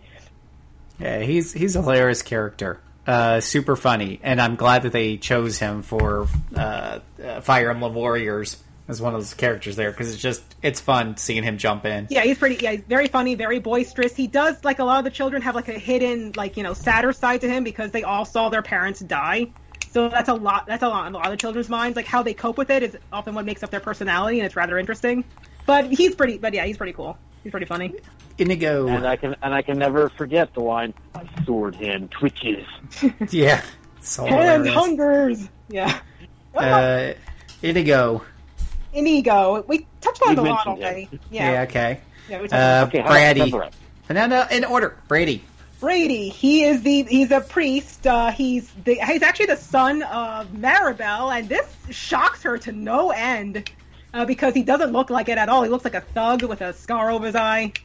Yeah, Uh, they, yeah, they do warm up eventually. He's uh, he's kind of a wimp, although he's mad. He's very powerful magically since Maribelle is his mother, and if you pair him up, pair her up with another mage, you can get a really powerful Brady that way. But he's mostly the healer. He's he's that he's kind of weak, but he's a you know he's a pretty good guy with a hard face who tries you he tries his best despite his limitations. I seem to remember his mother finding his speech patterns very difficult to accept. Yeah, she's just like, well, how did you learn to talk like that? And he's, you know, he. I think he said it's like it's because he spent a lot of time in an orphanage with a bunch of poor children, as well. And sh- and yeah, but she does accept it for who he is eventually at the end of their conversations. And oh, this is a, a kind of a funny thing. Uh, with um, Brady's conversation with his father involves them having like him serving him tea and having a tea time. If you pair up Maribelle with Ricken, Ricken says like I, I've never had a tea time in my life. When Ricken and Maribelle's support conversations all ha- involve them having tea time, and funnier still in the DLC, if Ricken is married to Maribelle and he talks to the Brady in the future past, he brings them tea and says, "This is the tea we had every day during tea time." It's just like, okay, which is it, Ricken? Did you have a tea time or did you not have a regular tea time? It's all about the tea. Uh, boy, there's so many jokes in here. K Jelly. Uh, I think her name is Chell. I think No, no, it's K Jelly. It's totally. There's just a Y, but it is K Jelly. I believe it's just yeah, it- it's Swedish. I think it's Chell because it's I think loosely. I think it's like a word for what is it, pot or something? I'm not really sure. Something like that. She's the daughter of Sully, and she bear like I've never really liked her all. I I don't dislike her. I don't like I don't dislike any of them, but I don't entirely like her either. She gets more of a more of a humanizing personality, more of a 2D personality in the uh, DLC support conversations, but otherwise she's all like, I, you know, uh, still by getting stronger, getting tougher, and blowing off everybody else because they're weaklings. And she only admires the strong. Yeah, yeah, again, I, I, I I don't really care for all that much. Again, she does get a little bit more humanized uh, in the DLC, so that kind of saves her a little. It's one of the Sim- few kids that I ended up with. Mhm. I didn't Oh. use it. I didn't use it very much in battle, though. You know, th- all the children characters can be really, really strong because they're second generation. hmm the only way to get a bad one is if you're if you somehow don't get Craw married to any of the uh, potential wives, or they all have like the same amount of support conversations, and he's marries some random NPC, and Lucina's stats are identical to Chrom's. That's the only one to get a bad one. Although I guess if you pair Olivia and Gregor, you have an Inigo that doesn't have any extra classes, so that's kind of funny. Cynthia. Cynthia, I love her. She's my she's I don't know I can't I don't know how she ranks exactly, but she, maybe she's my third favorite character in this game. She's kind of the bubbly, kind of an airhead, but she's very earnest, uh, very honest, uh, and she's really funny. And I, like, I, like she seems like the type that should be annoying, but I just adore her. Uh, she's comedy gold, and again, she just she's so uh, she's so fitting as a ginger. I just can't imagine marrying Sumia to anybody else but but Gaius. Hmm. Uh, Severa. Severa is the daughter of Cordelia. She has a severe inferiority complex because her mother was so seemingly perfect. Uh, she is a classic tsundere, which is an anime trope characteristic in which she kind of acts like a jerk most of the time, but does soften up here and there. And that goes into a lot of her support conversations, both romantic and non-romantic. Um, she's, I don't, again, I don't love her, but she's not a bad character, and I do like her with Owain personally. Like that last conversation, the S rank is just really sweet. Hmm. Uh, Jerome. Jerome is a jerk who th- who does he doesn't who doesn't think they should be there. He doesn't think they should interfere with the past. Uh, he's very serious, very dour. Uh, he does soften up a bit in some of his four conversations, especially with Cynthia's. I just kind of love that dynamic of you know here's the dour guy and here's the cheery person trying to you know kind of a sort of almost like a almost like a, a sort of um, what's the word, term I'm looking for? Uh, uh, what's that uh, that uh, that term? Drat, come on. Uh, anyway, but so but he, because but even though he's there, he doesn't think they should be there. He does fight anyway. He's a good guy at heart. He's just too ser- just overly dour, too serious, and he can soften up a little depending on who you pair up with. Okay. And we talked a bit about Morgan, right? Yeah, Morgan. I guess we didn't touch on their personality much. Uh, they are so Morgan is. Uh, she looks very- up to my. She looks up to me. and she looks up to me. Uh, he looks up to me. so Morgan can be male or female, the opposite of the Avatar. Uh, as I mentioned, he can. They can be the sibling to pretty much everybody else, depending on the gender and depending on who the Avatar marries. They are very smart, but also kind of scatterbrained, kind of a big, kind of a giant dork. But they're really cute. Uh, the male Morgan is more of a sweetheart, very nice, very kind. The female Morgan has this mischievous streak to her, so I don't like her as much as her male counterpart. And oh, Morgan and Nah just make the cutest couple ever, I swear. The uh, and mine turns into a rabbit for the record. So go Rabbit Morgan. Yeah, I'll take my prince, Morgan. uh, Yarn. Yarne. He's the son of the Taguel Panne. He's also a Taguel, and he is very. He's a scaredy cat, scaredy rabbit, whatever, because he is the last of his kind. And he is not only terrified of dying because he's the last, he's afraid that he's going to disappoint his ancestors and everybody else in the world for letting himself get killed. He tries to avoid battle, and a lot of conversations have him trying to get him to toughen up a little. Hmm. And uh, Laurent. Lawrence is the son of Miriel and not nearly as funny. He's kind of he's serious. And although he, he although so but one of the DLCs with Owain has him kind of like going a little crazy, like uh, going a little too serious, like his mo- mother into it. Gets like comically serious, and even says maybe we should op- maybe we should uh, take a look at your brain to see what it's like because he thinks he's, his mind opens up into like the vastness of the universe, and Owain gets freaked out and runs away. Uh, Nor. Noire is the daughter of Tharja. Uh, very seemingly very very weak, very uh, weak-willed, kind of a wimp. Uh, she's very soft-spoken, but she also goes into these strange manias when she clutches this charm.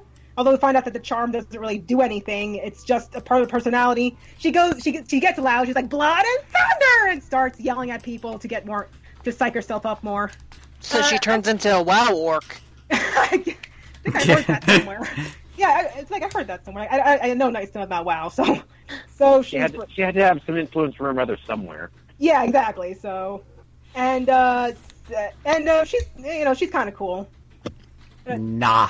Nah, I, as I mentioned, my favorite character in this entire game and in Fire Emblem in general. Uh, there's a surprising depth to her, a lot of layers. It- of course, you have to find out for conversations. Uh, she, I, I mentioned, like she's has she had a lonely childhood because her both her parents died and she had to grow up in a foster home that they didn't like her. Because of that, it's implied that she never really grew up with the other children, so they're almost strangers to her. She takes a long time to warm up to them. Uh, she can befriend Cynthia. She befriends Lucina in the DLC. And uh, again, she's like she wants to be, she wants to act more grown up because she had to basically be a friend for herself How much of that she's annoyed by her mother, but uh, she is awed by her when she finds out that not like Nowi, despite acting childish, has a more serious, wise side to her that she likes to hide because she likes to cheer, She likes to cheer people other people up. And uh, Nah is at least the, like, and I like when she warms up to other people. She's normally kind of snappish to people, but she warms up to Cynthia when she realizes she just wants to be friends. Uh, she's got this great rapport with with Morgan because they're uh, because he's a pretty sweet guy, and uh, they have the the sweet, the really most adorable support conversation. I swear.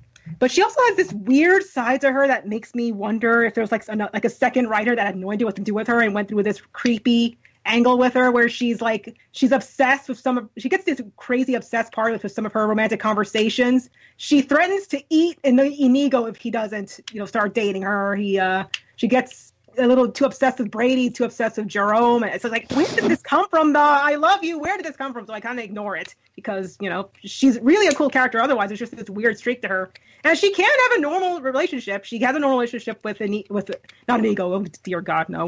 Uh, with uh, oh, with Owain, uh, she hasn't with Yarne, and again Morgan, really sweet, absolutely sweet. Naga herself approves of them. Seriously, she does. It's in a conversation. And she looks cute as a blonde. Did you get nah, uh, Relly? I don't think I did. Like I said, I didn't do many of the support conversations in this game like I did with Fates. With Fates, I went nuts. With this one, I I don't know why I skipped out on it. I think I just uh. I was I was playing the game so much that I wanted to see more of the battles and not so much the support stuff. Well, and uh, kind of the opposite with that. That to me, like Fates, I wanted the battles. I I mean, I tried. I get as much conversation as I can, but I haven't yet gone back to complete them. Like with Awakening, I spent like a year, I think, getting all the support conversations, despite how similar they are to each other. I mean, I'm actually thinking about playing through the game again, like if there's a game drought or something just to kind of play through a lot more of the sport. Do do we want to talk about the spot pass characters? Uh, well, I touch about them a little. They're the ones that seemingly die during a story, but they come back, but they're barely acknowledged as existing there. You get King Gangrel, who uh, survives and joins a pirate gang and is forced to join, uh, is made to join the army to sort of get back at a station, uh, you have Walhart, which is the Emperor of Valm, who somehow survives and is with a bunch of Risen. Uh, you, Anna is one of the, I believe Anna is one of the spot spot pass characters. Am I thinking? No, no, she's not. She's not. Uh, oh, no, the last it says it says it says uh, Pre- Priam. Get Priam. Priam is a weird secret character. I could I, I almost thought for sure he was like he was going to be in like the next Fire Emblem, but that didn't end up happening. Priam is supposedly the descendant of Ike, from the uh, from the Path of Radiance games, and he says that he comes from another world, and that's the the proof there that the Path of that Path of Radiance and Radiant Dawns, the Tellius games, exist in a parallel universe to Marth's games, and this probably applies to the other games, so they never go into that, at least not yet. And he, um, honestly, he's just a louder version of Ike, and there's really not much to him. Yeah. Um. Okay. And yeah, we mentioned Aver- I guess Aversa. She's the yeah. She worked for she worked for the the Grimleal, who are the, the, the cult that worships Grima, that Validar is the leader of.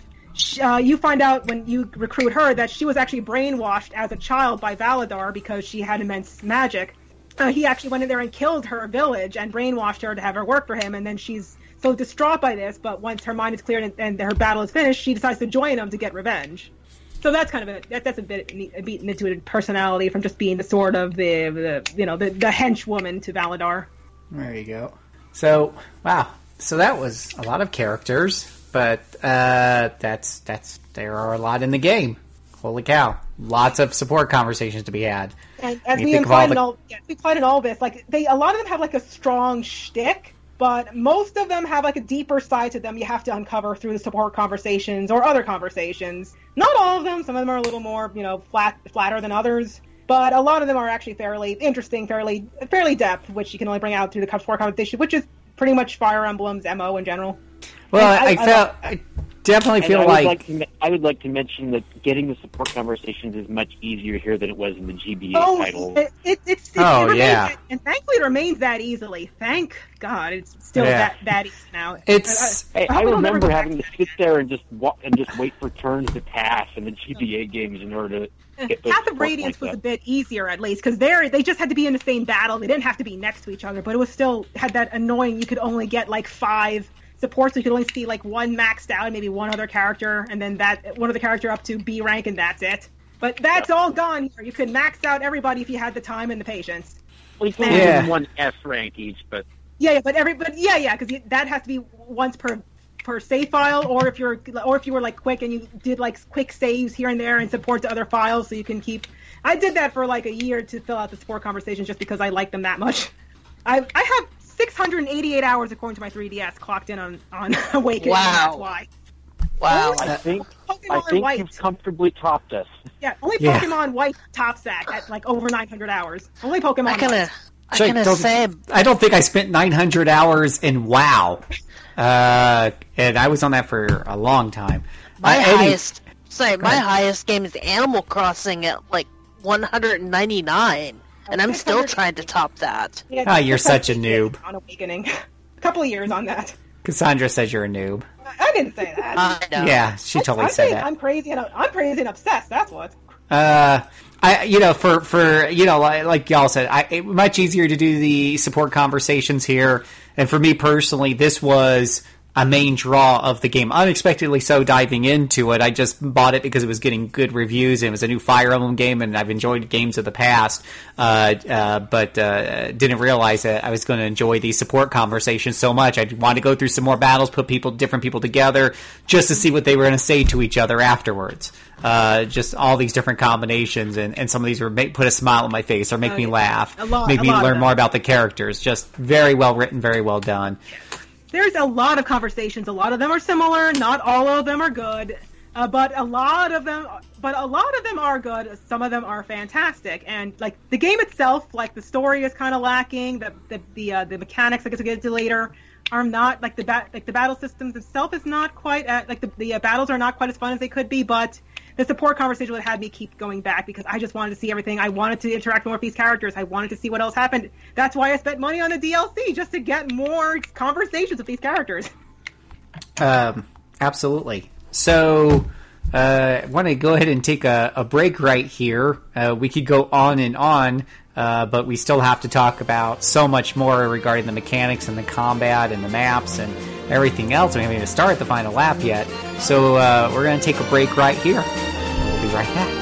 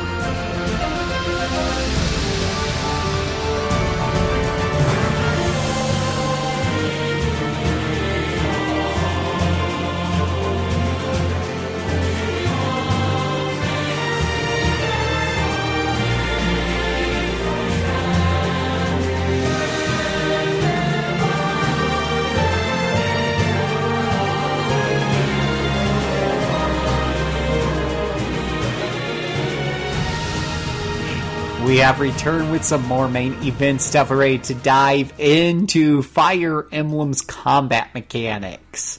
Because, you know, Fire Emblem is a tactical RPG. If for some odd reason you've been living under a rock or you didn't have a portable gaming device and you didn't have a Wii and you didn't pick up any Fire Emblem games, well, let's tell you, it's it's a tactical RPG set, usually set on maps with terrain and obstacles and lots of enemies and weapon triangles and a whole lot else. So let's dive into it because this is some deep, deep shiz. You mean it's not a dating sim waifu simulator? Yeah, well, you know, it really is that at the end of the day. But somewhere in there, we have to fight some people, and we have to have some mechanics to support that. And uh, I'm yeah, not, we have to fight a whole lot of risen zombies too. I, I, I kind of I don't feel think like they count as people anymore. I kind of feel. I mean, for, for for me and my money, I kind of felt like at some point during the game, I don't know if it was like halfway through. Uh, depend, you know, for the most part, I found that either my characters were really over over leveled and just overpowered, or there was a few characters that were just very vulnerable and would die quickly. And I felt like my strategy mattered less and less. And and just whether or not my characters were leveled up is what really mattered. And so at that point, it really did become a, stra- a, a dating sim for me. I just played it for the dating sim. But uh, but but there are combat mechanics there. There's some crunchy crunchy. So let's talk about that. Well, um, one of the things that sold me on this game, hearing about people talk about the Japanese version, was the fact that it actually has a casual, or that it's the first one that we got in the U.S. that had a casual mode, and what that means is that there's no permadeath in the in the game.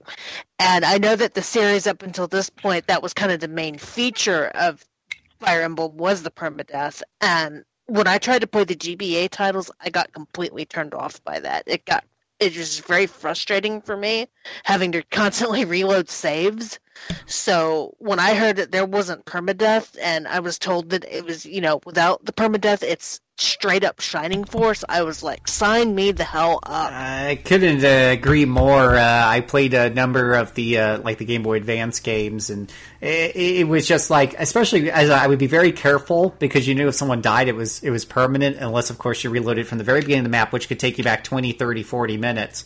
And so, Uh, um, I don't know, Phil. Some of those late maps can take over an hour. Oh, good lord! Yeah, you're right. Well- And and well, it was well- and it, for me Sorry. it was just like I'm not going to let. Speaking of support conversations and such, I you know I'm not going to let someone die and then possibly miss some juicy conversations down the road or some dude I just leveled up. I mean, what if that gives me so that in a later battle. Uh, you know, I'm not, I'm not going to be, you know, have enough party members or have the right party members to succeed, which would be more hours lost, and my time is valuable. So yes, I would get, especially when I felt some of the, the deaths were cheap in some of those, like with maps with Fog of War and stuff, where some freaking knight with your weapon opposite would just come out of the fog and slice down your poor dude in one hit, and you're Oh, like, those chets, those deaths are so cheap. oh, Um, even in this game, the death's cheap because the the map where you get one of the Pegasus Knights, if you don't get her out of the way immediately, the first thing that happens is an archer t- can take can take her down with one hit.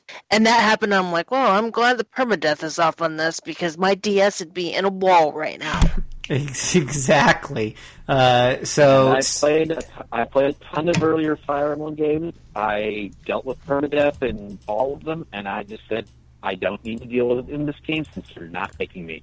Yeah, And as yeah, and as someone who likes the permadeath, as someone who like feels it adds to the challenge, it makes Fire Emblem unique. I am glad for casual because so many more people have gotten into the series because of it. yeah. I uh, I don't care. It's not like they made it that we, I had to unlock classic or that you had to play only casual. It's an option, and I'm glad it's there. Plus, when I'm getting all those conversations, I don't want to deal with restarting my game by accident. I'm just going to blaze through the game so I can see those conversations.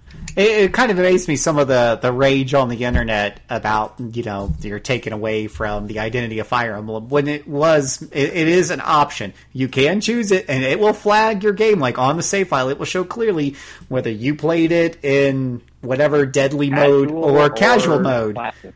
Yeah, classic. There you go. So I mean, it shows Or you you. can, you can play classic lunatic to start with and have fun with that. Yeah, God bless your heart, and bragging rights will be yours. Uh, I don't. Did you get anything else, by the way, for playing classic mode? Is there any sort of perk, or since the uh, 3DS doesn't really have an achievement system, I don't think. No, it's just purely for your you know your sense of challenge. Yeah, God bless your heart. So, uh, yeah, yeah. So it, it really is still there, but I, I totally agree with you. Not only did I enjoy it more, but you're right. That uh, it is credited as being one of the biggest reasons why this opened up to a much bigger audience and ensured that this series would continue. So, very smart decision on their part.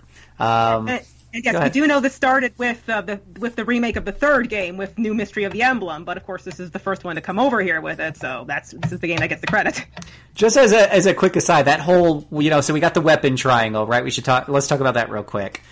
It's pretty simple. It's pretty straightforward, but uh, I'm sure Cassandra will probably say it without making a mistake. If I say it, I'm probably going to screw up one of the weaknesses. Axes, axes beat lances, lances beat swords. Too late. And by the way, there's no uh, magic triangle in this game. No magic yeah. triangle. Uh, and no magic. arrows beat Pegasus's Pegasi. Like flying units. Flying units. units. Yeah. Um, and and what's really funny is if you play uh, just as a quick aside, Fire Fire Emblem uh, Warriors, uh, the Dynasty Warriors meets Fire Emblem dudes. Let me tell you something, boys and girls. That triangle is alive and well because my Pegasus character, who I wasn't paying attention to, because the computer's controlling like three of your characters while you're controlling one, you flip back and forth between whatever you want. But I took my eye off the ball for just a minute and suddenly got the message. Sunshine has died. And since she was a critical mission character, that's a game over. Uh, you know, yeah. So you gotta, yeah. Those those those weapons triangles are very important in these games.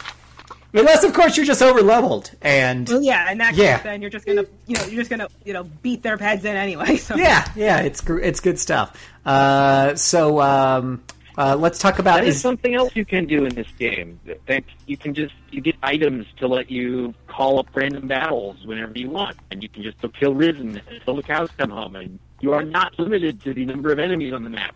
And Right. if you are willing to spend a little extra money, you can get special leveling DLC or any other DLC with extra maps and just replay those over and over again.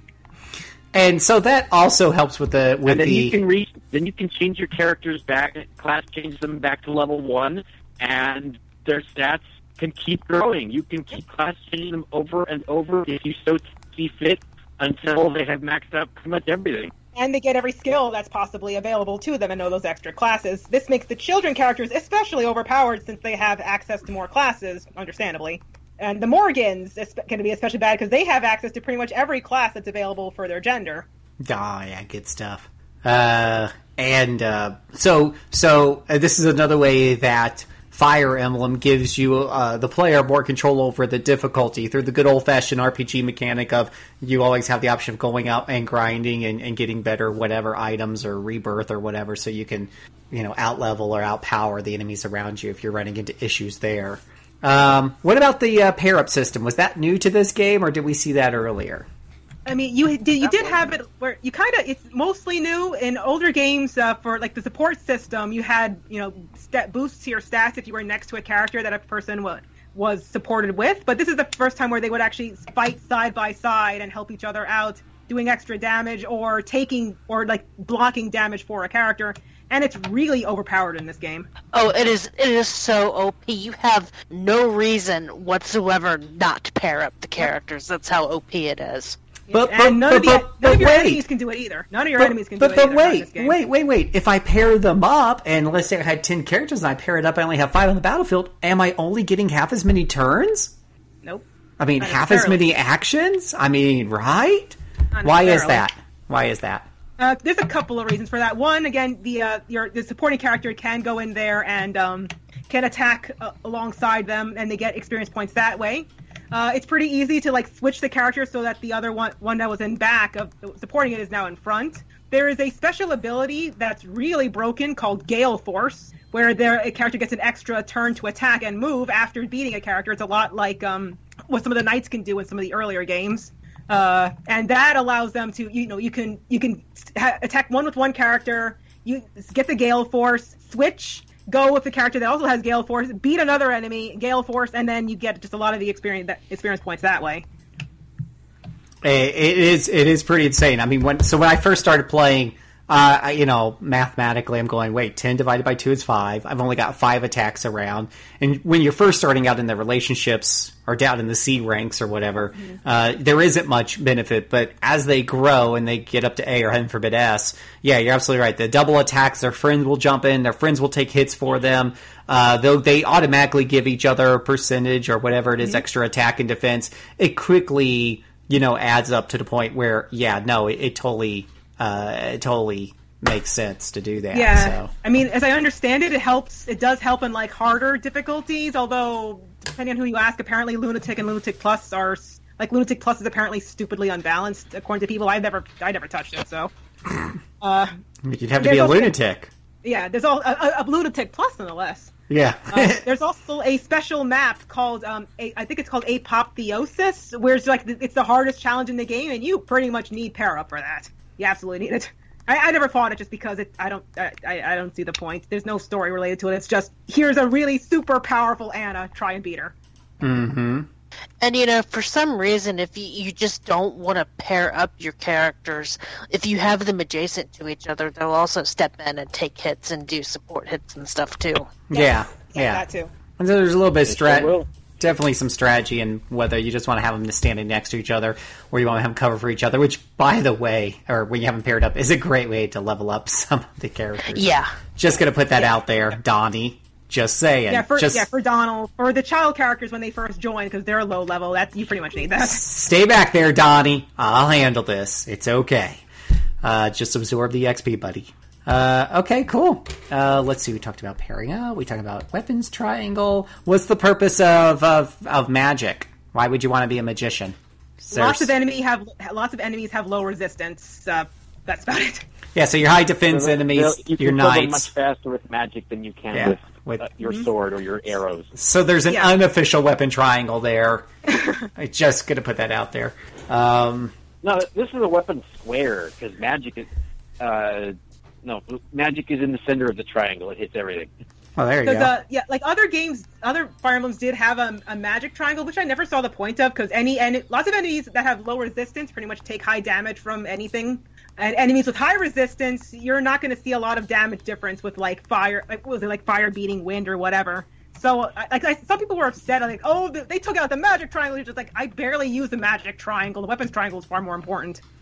Yeah, yeah. Oh boy, is it important. Sometimes I sometimes I feel like it was a little overemphasized, especially in the previous games where I understand. You know, you, you hit me with the weakness is going to hit hard, but when it would one shot a character coming out of the fog, oh yeah, I call BS on that shit. Okay, ew. okay, I know this is going to the future, but wait until we get to Fates and that triangle. Oh jeez. Um. Huh. All right, so uh, so uh, let's uh, let's talk about some of these uh, the maps. Does does Fire Emblem Awakening bring some so, so you know when we talk about the combat and the and the maps and the layouts and stuff like that? Does it bring some refreshing different things to the table there, or did you feel they were Unfortunately, mostly not. uninspired? Yeah. unfortunately, mostly not. Possibly due to the time constraints. Uh, a lot of the maps are just these big, wide areas with very little in the way of varying terrain. There's very few bottlenecks or barriers or any sort of interesting thing. It's just a giant field You'll run across and you beat things. Some of the uh, some of the, the paralogue, like the chapters where you recruit the child characters, do have neat little twists to them. Like uh, for Nah, for instance, she's in this weird haunted mansion full of risen, and the doors open and close sporadically, so you have to like to turn find out the pattern to go through there. That's really neat, and of course the DLC has a lot of uh, has a bunch of interesting maps, but the, the general main story maps are mostly just wide open, I kind of boring fields. I remember the paralogue where you recruit Tiki as being uh, interesting Oh, that- because yeah, that was- the enemies yeah. are actually all aiming for her, and she's not moving, so you have Yes. to defend her instead of running around. Yeah, so the paralogues generally have, and, and the, the, the DLC, which are called xenologues, have really interesting maps, but the general main story maps are mostly kind of dull. Mm-hmm. Like, if I, I'm trying to remember if anyone stuck out to me in particular. Uh, I mean, the, the, the most thing I could, I, I can only think, like, some stood out to me, but mostly because of, like, story or music reasons. Like, the, uh, the map you go on right after Emmeryn commits suicide has this really somber piece, and it's in the rain, and it's really fitting, and the enemies there, like, are very reluctant to fight you, but they have to anyway. But the map itself was, I don't know, not terribly interesting. Uh, I will there's say- several canyons that you didn't really have to pick between. Uh, the, yeah, thank, Oh. Um, let's see, and the one, are you saying something, Kelly? well, Yeah, I will say that one of my favorite maps to grind characters up in was the arena, mainly because it was just this huge open area that you, you didn't have much terrain to fight with to get to the mobs as easily. So you could just pair up and decimate stuff. And I ground out a lot of characters and what little pairings that I did on that map.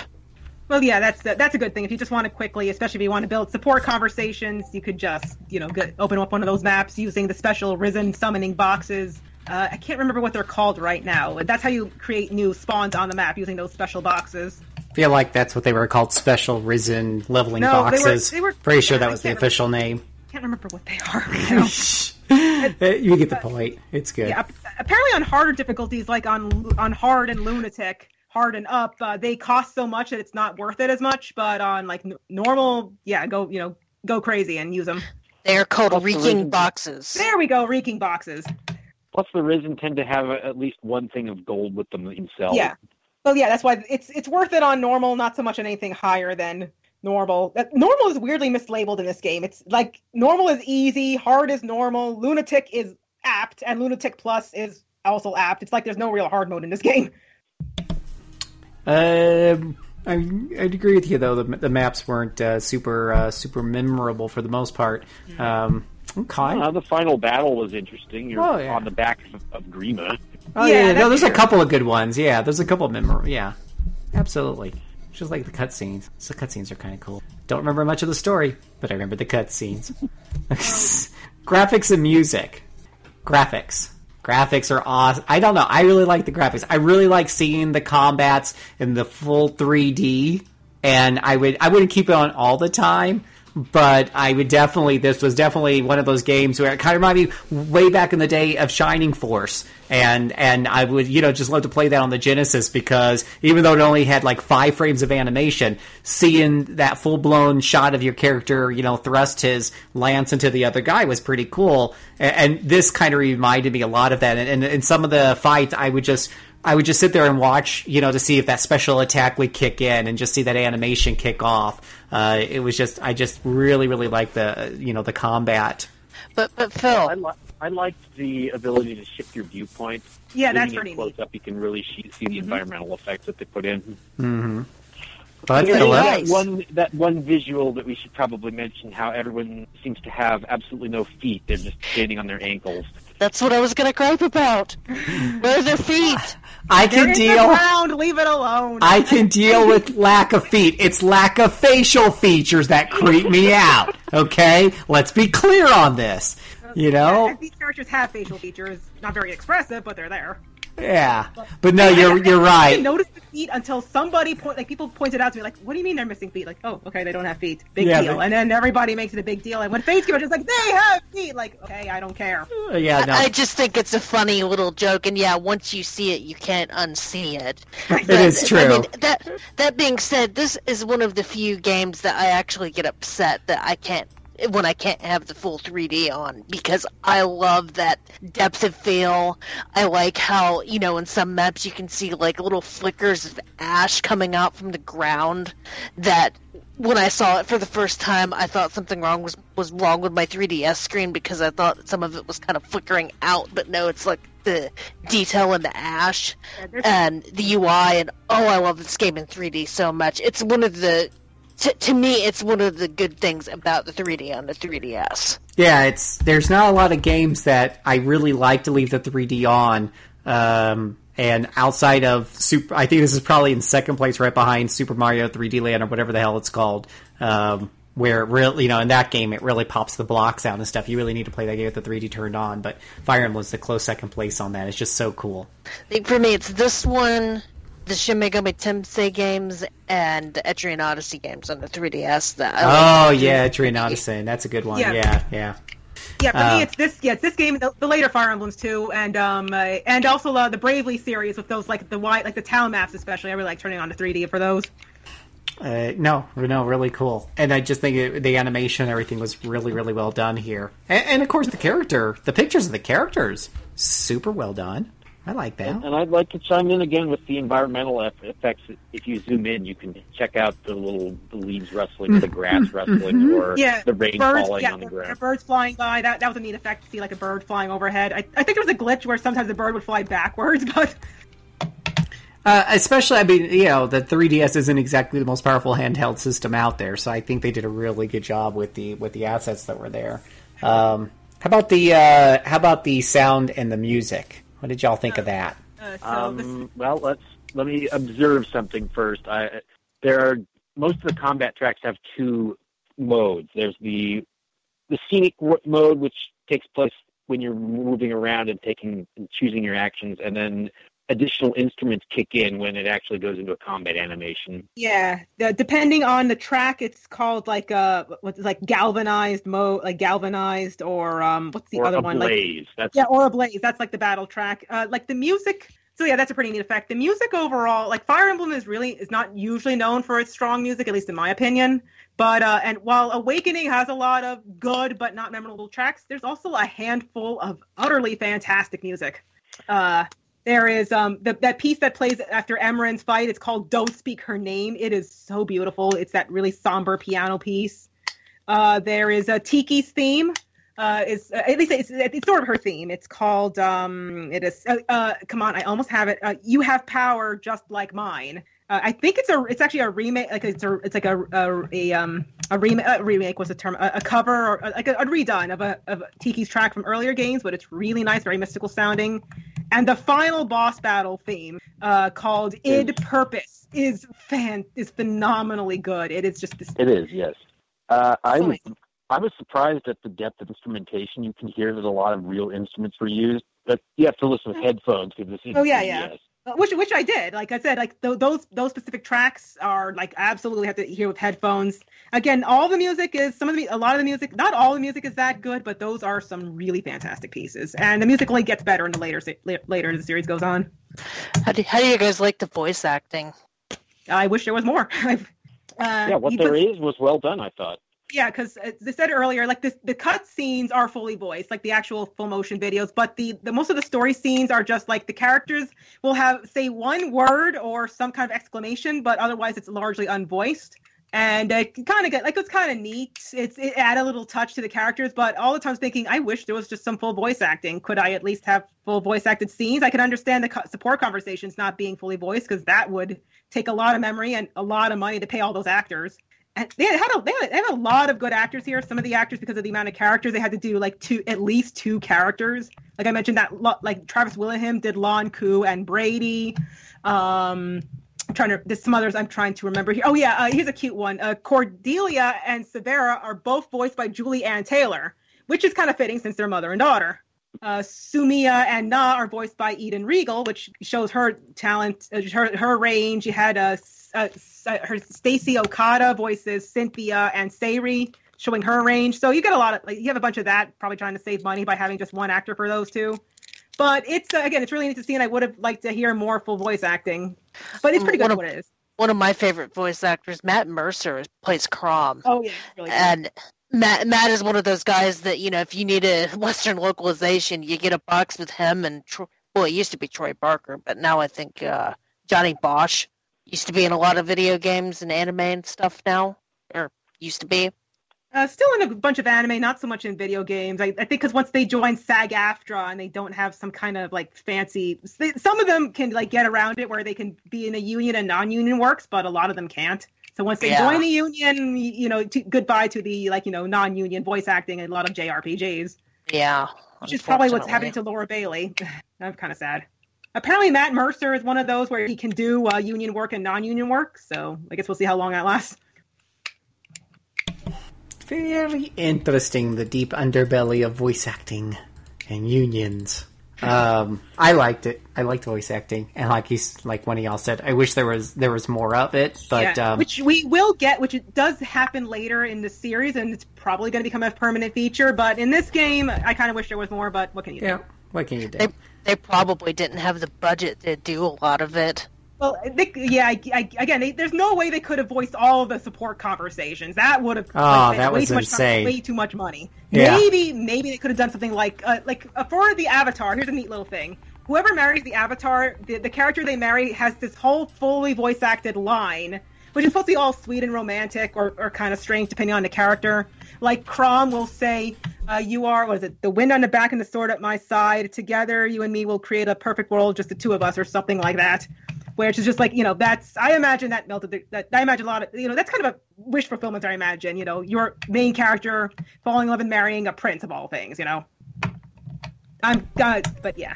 Yeah, no, I, I, yeah, I, gosh, if they had voice acting all, it'd be like trying to um, put full animation and voice acting to all of the endings in Dragon Age Origins. yeah, good luck with that. Um, no, pretty cool. The, the, well, now I had a thought and it flitted from my head. Okay, so uh, sounds like sounds like we all agree. You know, for the most part, let's talk about. So let's talk about let's talk about our opinions one at a time. So about the game overall, and in giving your dissertation about your overall, you know, opinion, you you want to you want to discuss. Did you like it? Would you recommend it to others? Would you just tell them to jump to the other ones instead? And what about the DLC? If you played, if you if you did get that, let us know if you thought it was worth it. I'm gonna start off with uh, Miss Relly. Well, yes, um, I I really enjoyed this game. Um, I put a lot of time into it when it came out. It, it was my go-to for the longest time when I was, you know, in the car or, you know, before bed at night. I'd just be pull it up, play a couple maps, try to get through a chapter, and go to bed, or I'd be at my destination.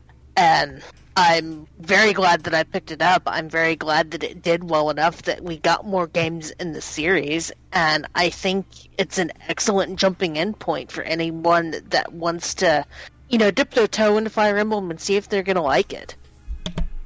And did you did you do the DLC thing? No, I didn't. I at the time I wasn't very into DLC that much, but then later on I kind of broke that by I do like picking up the experience or gold maps just so that I don't have to grind nearly as much, and it's just a couple of bucks most of the time, and helps out the developers, so I don't feel as dirty getting it. Is it my turn now? Uh, hello? Hello? I'm, Did we lose, I'm did we lose Phil? Oh, he might have got lost in Turkey. No, I was saying, yeah, go ahead, Mike. All right, I gave this a four and a half when I reviewed it, and you know this is RPGamer, which uses the entirety of the scale for reviewing instead of just the upper twenty points or so, and I stand by that. I got really addicted to this game. I probably could have reviewed it earlier if I hadn't been carrying off the characters and trying to explore all the paralogues because those were very interesting battles. I enjoyed the support conversations quite a bit. I even replayed the game a couple years ago, which I almost never do now. I just don't. I just constantly decide to play something new instead of something I've already played. But this one I did again. I don't regret it. I had a blast. And anyone who has any inkling of liking for a tactical game, but has always been intimidated by what came before with Fire Emblem's previous reputation for being pretty much a series for only the intense and the hardcore. Well, this one take this one gives you the option to not have to be hardcore. And after Fate, which is a mixed bag, yeah, I'd say Awakening is definitely. And no, I did not play the DLC. Okie dokie. How about uh, you, Miss Ramos? Okay, I love this game. It's not my favorite Fire Emblem. Uh, right now, that's probably a toss up between Path of Radiance and Fire Emblem Echoes, but uh, that's beside the point. But I I love this game. Uh, yes, it's kind of uh, it's a, it's it's got flaws. Like I absolutely adored it when I first played it, and as I replayed it, I kind of saw more and more flaws come up. The uh, the maps being not very varied, uh, the repetitive like the the support conversations, a lot of them being very similar with like the child units. The fact that the child units have like no real bearing on the story except for Lucina. Uh, the rushed nature of the story. Like, there's a couple of things I could I could probably nitpick on, but overall, I love this game. I love the fact I love the fact that it the casual mode is there and that it introduced so many more people to the series that it helped save the series because you know what? Yes, classic mode is a staple feature, but it's still uh, it's still optional. It's still there. You can play through it, and I do encourage newcomers if you start with Fire Emblem Awakening, give classic mode a try. Try the earlier series, but if you don't want to, okay, fine, that's cool too. Um, so I, I yes, I pretty much this game like the, because the maps are not terribly interesting. My favorite part is the support conversations and making families and couples. Because I'm a huge dork. I used to be a huge shipper dork as a teenager, and this brought out my inner teenage fangirl shipper. Um, as for the uh, DLC, I didn't play all of it because all of it didn't really seem necessary. Uh, I I got the map, the, the grinding maps for gold and DLC, gold DLC and uh, and and um, EXP to make it easier for like support conversations. And of course, I got uh, there's two special packs There's the the scramble packs, which are special conversation, like goofy storylines in which the characters have special support conversations. They have conversations they already have in the game, plus uh, extra conversations with characters they normally can't support with. And there's also the uh, Future Past DLC I touched upon, which is very story driven, and I'd argue a better story than the main game. And uh, again, I say check it out. You don't have to get all of it; it's not necessary. But I just bought a couple of packs, and it was totally worth it. So if you're if you're new to the series, start with this one. Check out the rest of the series too, if you if you'd like to. But start with this one. If you are a longtime Fire Emblem fan, I know the majority do like this game because there's a lot of loud there's a, a loud minority that despises this game and thinks it's it ruined the series and you know just like whatever you're you're no fun. Play what you want. Mm-hmm. Don't listen to the haters. Haters gonna hate.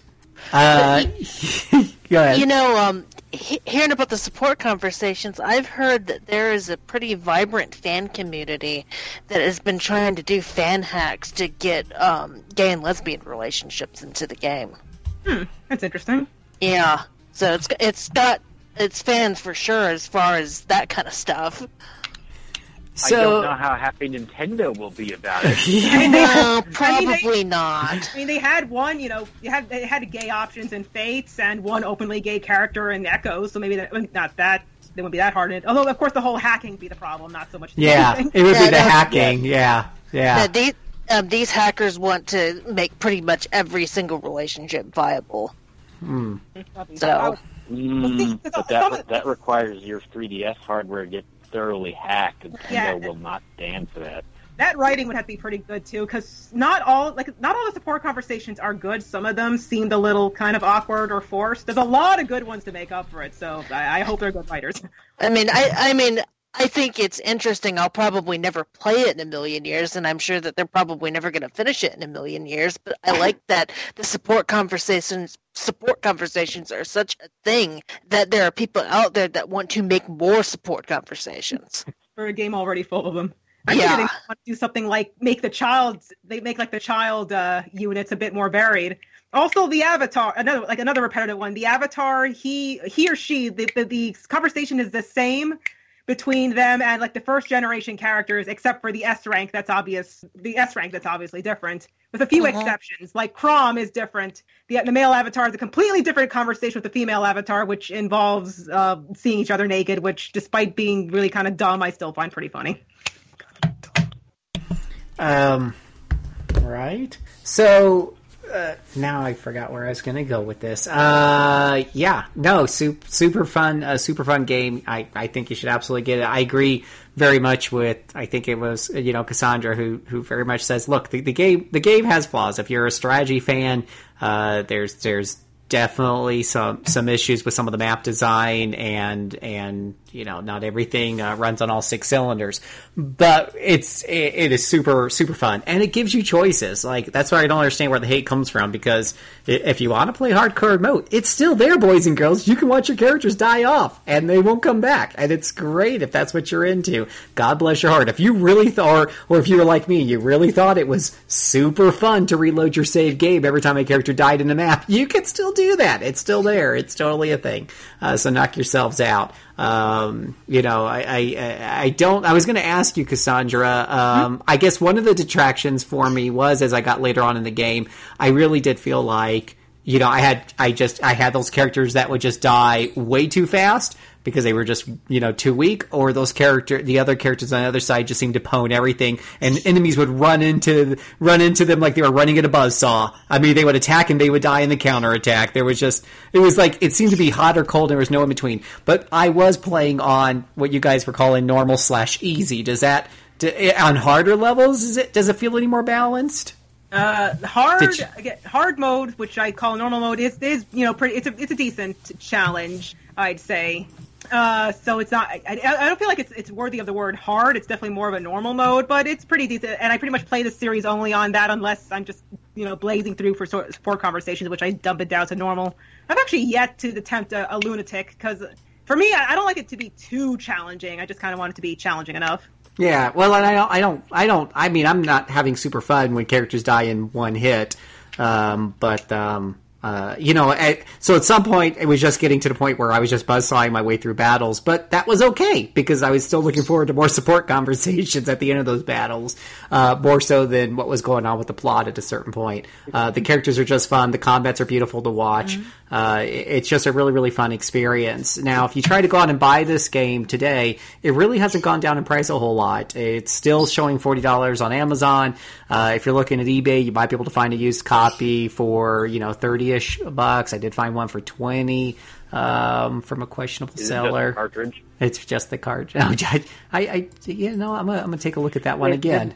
Wait, Oh, that- it's an open bid. manual It's not. It's not a buy it now. That's the problem. So it's still. And does it even come with a a bid up. manual? Because we're, we're now in the era when games just don't usually come with manuals. Ooh, I don't Nope. remember. Yeah, I, I just because I don't don't even look recall. anymore. I have it right here. It came with a little pamphlet, and that's yeah, basically they just it. they just usually come with the pamphlet nowadays. It, you think you're getting a manual, like open it. Oh, it's only two pages telling you that you could have an epileptic attack if you play it too long. Uh, pretty funny, and uh, here are the safety warnings associated with using this hardware. right? Uh, so so definitely a, a, an easy recommend for people to go and try out and, and get your waifu on or whatever you want to call it. And you missed that you can buy this one digitally. So Mm-hmm. if if physical copies get expensive, which Fire Emblems usually do, there's always the digital. Yeah, Digital. This, might And- be one you might like digitally, since you can just anytime if you want to get an extra conversation you didn't get yet, just open up the 3DS and not have to worry about not having a card on you. Then No, it definitely is. You know what? There, there's certain games that I, you know, that's a great point. There are certain games that I will buy digitally just so that if I turn on my PS4, I t- open up my 3DS, it's right there, and I don't have to look for the cartridge because it's one of those games that you want to go back to and have a little bite here and there, so to speak. And I feel like, yeah, you're right. The, the Dynasty War games fall in that category for me. Fire Emblem Awakening certainly would.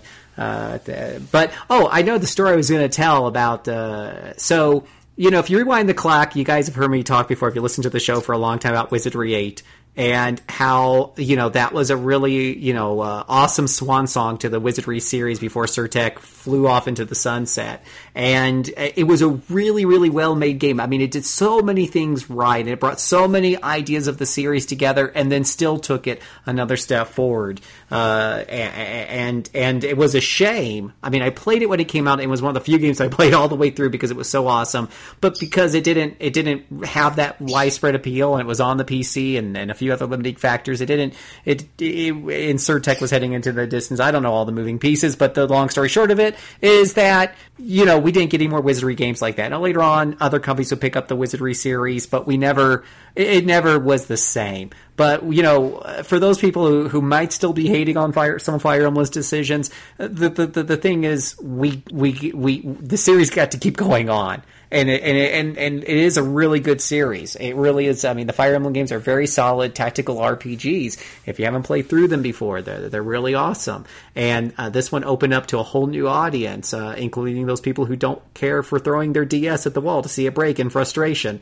So uh, I was super excited uh, when when the news was pouring in about how well it was selling and that the series would continue uh, because it was looking like it was going to be another Wizardry Eight. Honestly, when the reviews started coming out, I mean, I, I had read the news before that they were having you know some issues and some concerns with the series, some serious concerns, and then the reviews came out to good scores. But I was thinking to myself, man, but it's a tactical RPG, and those have not been super popular, you know, over the last few years, and this is probably another Wizardry Eight waiting to happen. But you know what? They they really did. A, I mean, great job to the to the people who put this together and and put those options in there, and and mm-hmm. and Nintendo for putting some marketing behind it. yeah, they yeah they, there was actually commercials on TV. Commercials, yep. Although there were commercials for the very first Fire Emblem as well. That was a weird commercial, but the, the rest of them didn't really get any. This one did, and and that really helped a lot. So thank you, Nintendo, for putting some some dollars behind it because you got it. Sometimes you got to spend money to make money, uh, as they like to say, say in our sales off. department at work. Yeah, it totally paid off here. So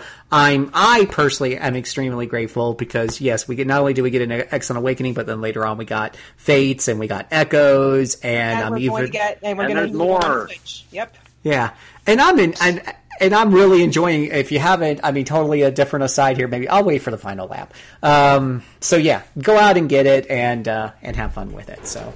All right, cool. One, uh, one slight mention: uh, the local, like the localized strip, was done by 8-4 Ltd, who does some really good localizations. Uh, they did fantastic work on this game, and uh, yes, they did fantastic. Like if you, if there's, like this game is very quotable uh, for like Oh, months yeah. after it came out. Like a lot of the quotes, at, like the, the the top bar was a quote from Fire Emblem Awakening, and you can really thank them for like making that so quotable. No, and that it's worth. faithfulness.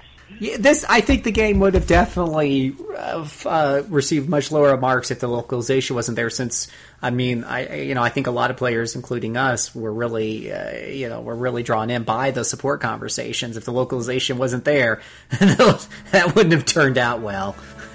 so cool. All right.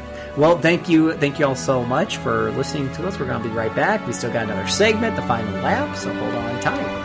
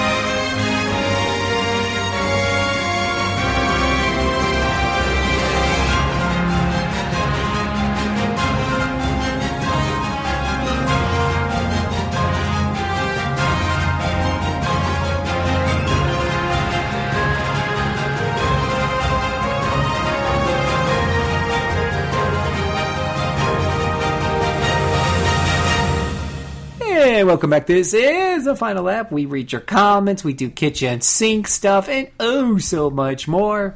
Our last show was 179, Lunar 2 Eternal uh, Boogaloo, and we have a few comments on the forums.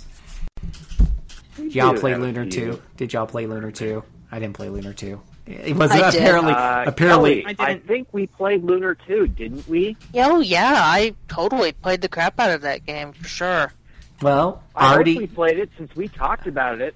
Artie Party says one mystery I'd like resolved is whether Mel actually founded uh, Meribia instead of just governing it. I know in the Japanese version of the game it says he governed it, although Working Designs added that he founded it. What's your take?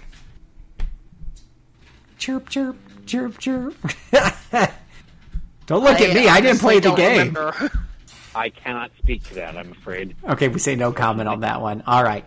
Uh, do you got the comments pulled up, Mike?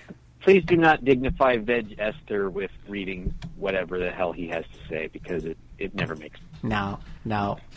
Um, Okay, Artie Party then continued. I would have preferred an updated Lunar 2 on PSP or Vita myself. Wasn't overly fond of Working Design's translation of the second game. What? He didn't like the. Party Party did not like the Bill Clinton reference? I can't believe it. The world will once again be mine on a delicious half shell. Sorry, but if movies had dialogue like that, they'd get torn apart by critics. Um, yeah, uh, that that's true. Dialogue like that does get torn apart by critics. no funny, funny. And the battle dialogue in Eternal Blue Complete. Ferocious wind, mega magic flame. That's actually worse than characters shouting the names of their abilities. But I, I like it when the characters shout the name of. Oh, sorry. Uh, Mega Magic Flame! But they didn't say the best one, which was you need a spanking. Oh, nice! Oh, that's sweet. Well, you didn't Alright. put it in there. Oh, That was the best one. Tell Artie Party, not me. I'm Uh. reading the stuff that is in, that's in the quote box here. uh, Jay Scarp says Lunar is a series I wish I gotten into. I did have the Sega CD, but Lunar was among wasn't among the few games that I owned for it. I tried the PSP remake of the first Lunar, but that one didn't stick for some reason. At least it sounds like there's no reason to track down the DS version before it gets rare. I guess it's no surprise that Dragon Song was RPGamer's biggest letdown of 2005. sounds like it deserved it. Oh, I just, I just got it out of my memory. Why do you have to bring it up again? Why? Uh, Because we must never forget. We must never allow this game to be forgotten. Just be held up as an example of what not to do. I guess that's true. We do need to learn from our mistakes. He goes on with some advice about the PS4. I mentioned storage issues, and he's talking about putting on an external hard drive, which I really don't want to do. Um, what I've done with my PS3 was, uh, I think I might mentioned it, but I I installed. Uh, you can you know for the PS3, it's real easy. You just get a laptop hard drive and you just install it, and you can watch a YouTube video, and ten minutes later, you've got triple the space. Um, I gotta look up online, see if there's a PS4 version of that, because I'm so sick and tired. Everything on the PS4 installs. If it's on a disc, it installs. Which, you know, thankfully none of the Nintendo systems do that. You put a cartridge in your 3DS, it plays off the cartridge. You put it in your Switch, it plays off your Switch. But PS4, you put the disc in and it installs all 30 some gosh darn gigabytes to your hard drive. So if you happen to own a dozen different disc, you know, games on a disc, you, you pretty much have blown your space right there. I know there's a lot of critics about the Switch's storage issues. Um, but I will say, at least the games that you buy on a cartridge stay on the cartridge and don't install. So, anyways, I'll figure it out. Some people just don't like load times, man. I just I like an option. I mean, on my PS3, it doesn't bug me that the disc games play off the disc, and that you know that's that's just fine. But I mean, it's not like those hard drives are super fast. Anyways, they're usually like 5400 or 7200 hard drives. I mean, compared to my computer, which runs mostly off of flash, whatever the hell it's called, solid state hard drive. They always seem like they're slow, but I'm laying on the couch. An extra 10 seconds ain't gonna kill me. I'm relaxing. It's good cutting that down to seven and a half seconds because it's on a hard drive doesn't really make my day. I swear it, it just it doesn't seem that much faster than PS3, but I'm sure somebody will argue with me with some statistics that they pulled up. Uh, You, you don't need to go there, Phil. We we can we can establish that the GameFAQs people who have every statistic regarding every piece of video game hardware that ever existed have it covered. right? That's what they do. Uh, but thank you all so much for your comments. You too can leave co- comments at forums.rpgamer.com and uh, jump in on the conversation. If you like to talk about RP uh, RPGs, RPGamer is a great place to hang out and do that to get with like-minded individuals who have a passion for role-playing games on computers and consoles, and even occasionally pen and paper. Uh, all right, let's do our round table where we talk about what we're doing on the site, we talk about what we're playing, we just talk about miscellaneous shit, uh, and we'll start off with Miss Kyan. Kyan, that's an oh. I was gonna say it's you lately. It's been really. my, my evil knows no bounds. That may You or may are- not. Phil, That was a is very talented at name butchery. That was I'm pretty sure that was a that was a Western Designs translation right there. Whatever it was Oh, called. lovely, lovely. Yeah. But no, um, I in celebration of the announcement of Shin Megami Tensei 5 being in development, I decided to finally try to put a lid on Shin Megami Tensei 4 Apocalypse. Um, I started it last year, and then Pokemon came out, and that pretty much took over my life for a bunch of months. And then next thing I know, Dragon Quest takes over my life, and then God, I can't remember what else. You'd have to listen to the RPG cast for the whole details. But at that point, I was like, okay, I am in a Shin Megami Tensei mood. I want to finish this game. And I'm trying to finish this game. And it's just all gods and demons and angels and all this stuff just trying to kill each other. That's pretty much the summary of Sh- Shin Megami Tensei 4 Apocalypse. Ah, you know, they gotta do something to keep themselves busy. I, I guess so, but I am hyped as punch for Shin Megami Tensei 5. Sweet. I, I want that game in my eyeballs right now. Hey, I love myself some Shin Megami Tensei, let me tell ya. I, I'm really hoping that they'll kind of go back to the um, one and two well a little bit because I I didn't care for Nocturne and I thought that both fours were kind of okay. And Shin Megami Tensei 2 is my fa- bar none my favorite game in the series. Well, that that and Strange Journey, but that's technically not a mainline title, even though it should be because it was just as good. Oh, you're gonna have to give me Uh-oh, some you tip. Oh, Strange strange journey. Oh, uh, I, I, I guess I will. I will have to sidebar with you. I'm just. Oh my gosh, you went there. Okay, refresh my memory. I know T- Shin Megami Tensei 1 came out on iOS a couple years ago, right? Yeah. Did 2? No, I played a fan translation of two and and one. Yeah, that's probably the best way because that is not a game that I would want to play on I- iOS. I with think- touchscreen. I think isn't both part isn't because there's two two games, right? There's No. No, you're thinking Persona No. too. oh Persona. I'm mixing. Oh, But there is oh, a oh, Shin oh, Megami right, right, Tensei right, right. If, which Right. Shin Megami Tensei If is like uh, the um, the transitional form between Shin Megami Tensei and Persona. Right, right. It's so easy to get confused. Doesn't take much, especially when I'm involved. And as soon there's someone working on a fan translation for if as soon as that comes out, I am on it. Wow, I can't believe we don't have that in translation for it yet. That Um, someone I think almost Aeon everything Genesis. on Super Famicom is out right, by now, right? No, there, there's a lot of obscure RPGs that are still kind of missing fan translations, but I can't remember if it was Aeon Genesis or some other group that was working on if. I know that it was one of the ones that have worked on a lot of the fan translations, but I couldn't tell you off the top of my head. Now, what's this groaning about Strange Journey? Oh my goodness Um, gracious! Pat Ugh. Phil. Uh, okay, so Strange Journey. Uh, I I played the heck out of that game, and I talked about it for I don't know how many of our podcasts because I was going, you know, through in a row, you know, like like for months playing it. So every time we would get to the final lap, I'm like, yeah, I'm playing Strange Journey, woohoo! Well, I got all the way to the end, like to the final boss. Now I went through some tough boss, as you know. That game has some tough boss battles, and I made it through them all. But boy, I mm-hmm. got to the end, and it just I could not. No matter what I did, I just couldn't beat that boss. I finally broke down and looked up an FAQ. And the only help that the FAQ gave me, because I'm thinking, is there some weakness? I thought I tried all the different elements. You know, what am I missing here?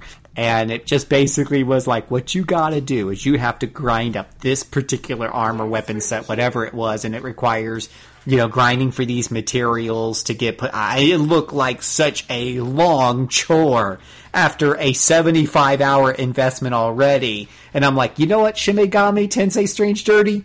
You've won you got this. You claim this victory over Phil because my free time has limits. And I was just like, I really enjoyed it, but I wasn't willing to dive another dozens and dozens of hours. It seemed like grinding up this armor from all these weird, uh, you know, from all these different demons that I couldn't even remember where the hell half of them were at because I didn't keep notes on which sectors which demons were in so I could farm them. It, it went from being a dungeon crawler, uh, but but as I was, I was hoping, maybe maybe you're like, no, no, no, Phil, Phil, Phil, Phil, Phil, Phil, Phil, Phil. You gotta use light attacks. Just trust me on. No, just yeah, just I was hoping you could tell me something. All I did was just use really powerful demons of each type, you know, law, chaos, and neutral. I have a Yeah. super powerful Amaterasu and uh, Huanglong. See, if, uh, I'm going to go full disclosure and say that I use the password system to download some pretty high level demons from uh, GameFAQs to get through that fight. No, there you go. there you go. Yeah, I trained mine up the hard way, so Well, and it would, you know, like I don't mind grinding to a point. Like I took my time in the dungeons. I, I made sure because I, knew it's a Shin Megami's game, so I'm not going to run from any random encounter. I'm going to make you know every possible opportunity. I'm going to go and explore every nook and cranny, but naturally. But I don't want to keep going back through the same dungeon, just you know, going back and forth over and over again, just to you know that. So that's yeah. The grind. I, I felt like I felt like I had done a good job throughout the game because as I ran into bosses, they were hard, but I I didn't have to do a whole lot of grinding to get past them at all because I had taken my time all the way up to that point. And then when I got to the boss, he kept kicking my ass. I'm like, this is really frustrating because I can beat any enemies around the boss without blinking an eyelash, but he's such a difficulty spike. At least maybe it's just yeah, it was just weird. So I kind of gave up. I gave it the middle finger.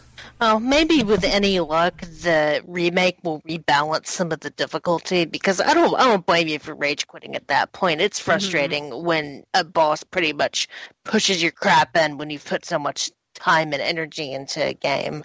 I mean that that is frustrating, but I mean I still enjoyed my time with Strange Journey. So Oh, oh As yeah, I, I, as did totally enjoyed it. Yeah, no, I totally enjoyed it. I'd probably, uh, I, I, in fact, I can't remember, but I might have pre-ordered the remake just to go through. I'm think, I'm kind of hoping some of that balancing take place. Not to mention, I enjoyed it, and it'd be able, maybe it'll be in 3D. That would be super cool.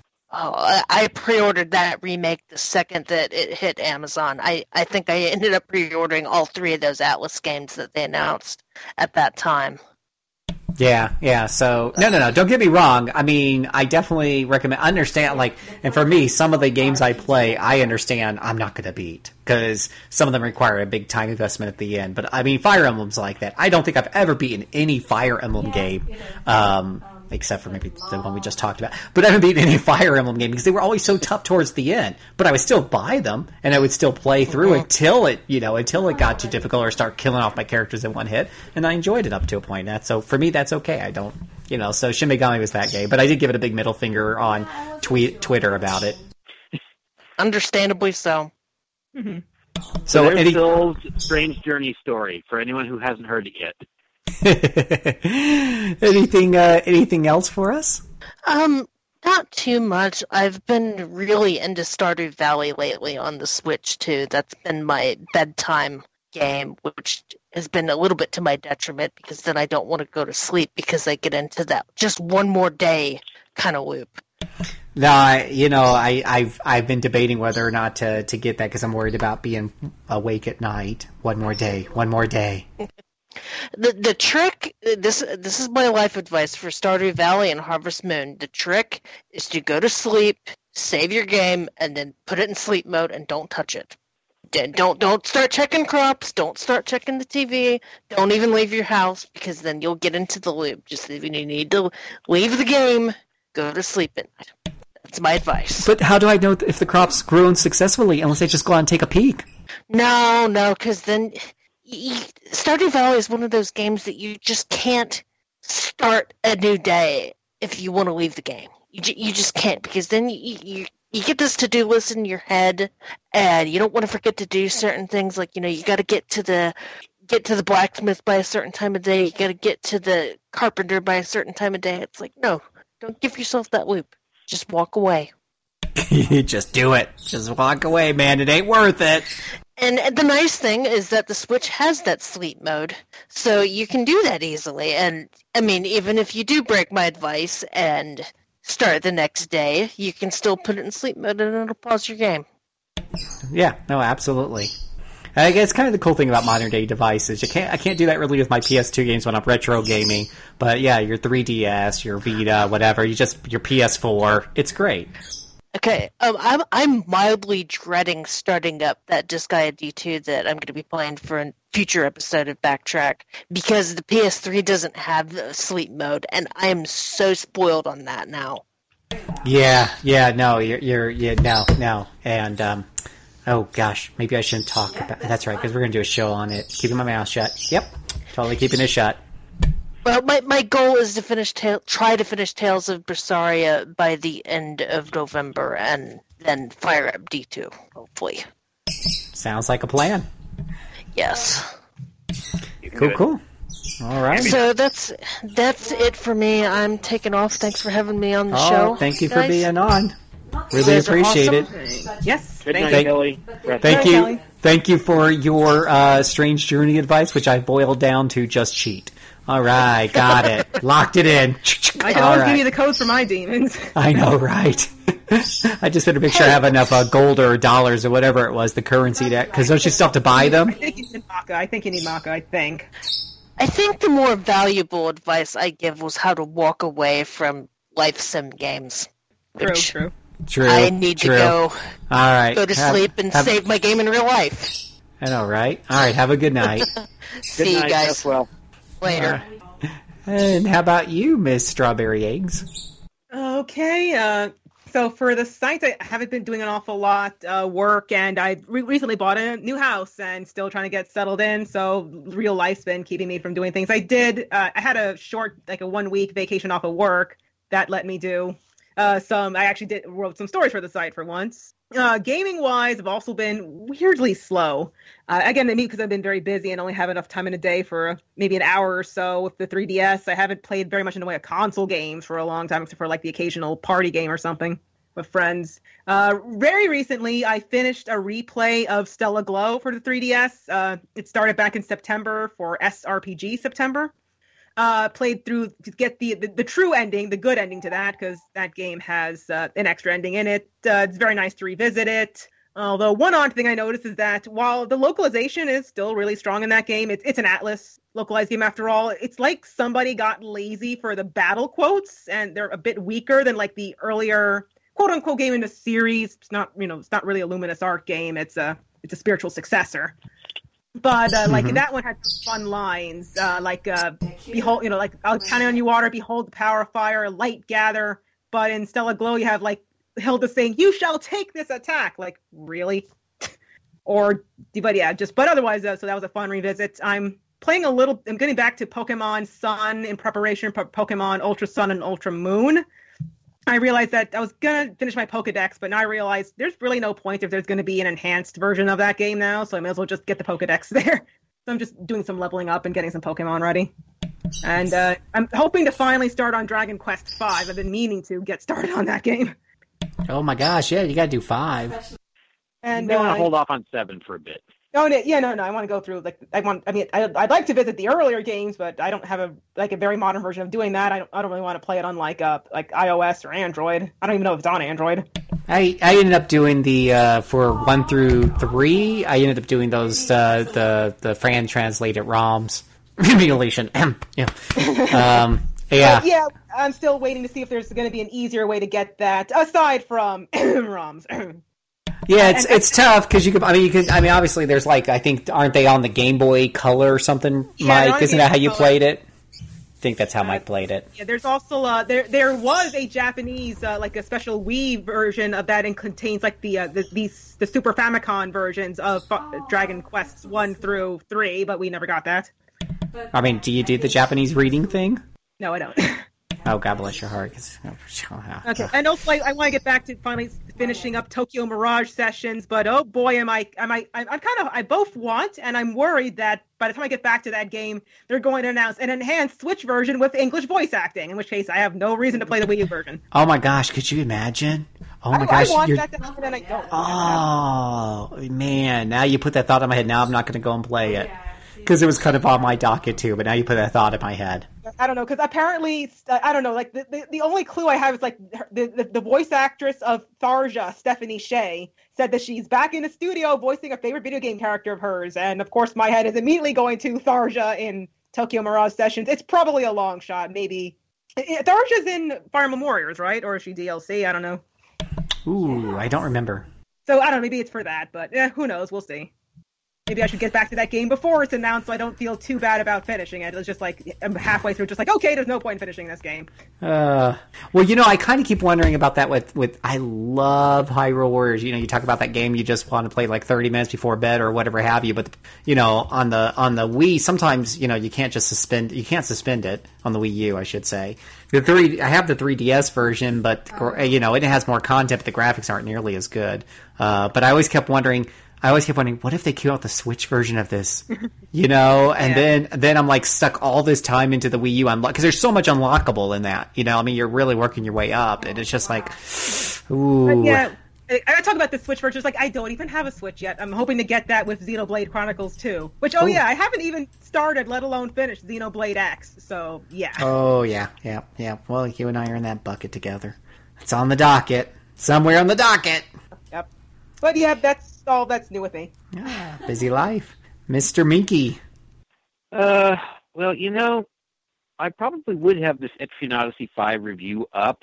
I've got it written, but switching computers means that I have to reacquaint myself with exactly how to access our FTP server, and uh, I'm apparently missing something somewhere, so that makes it much more complicated.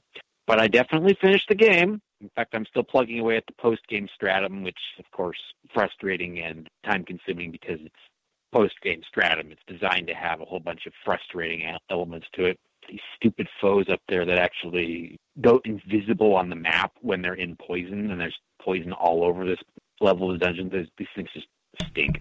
I'd be happy if I just got through an Etrian Odyssey game all the way, much less even thought about looking at post post game content.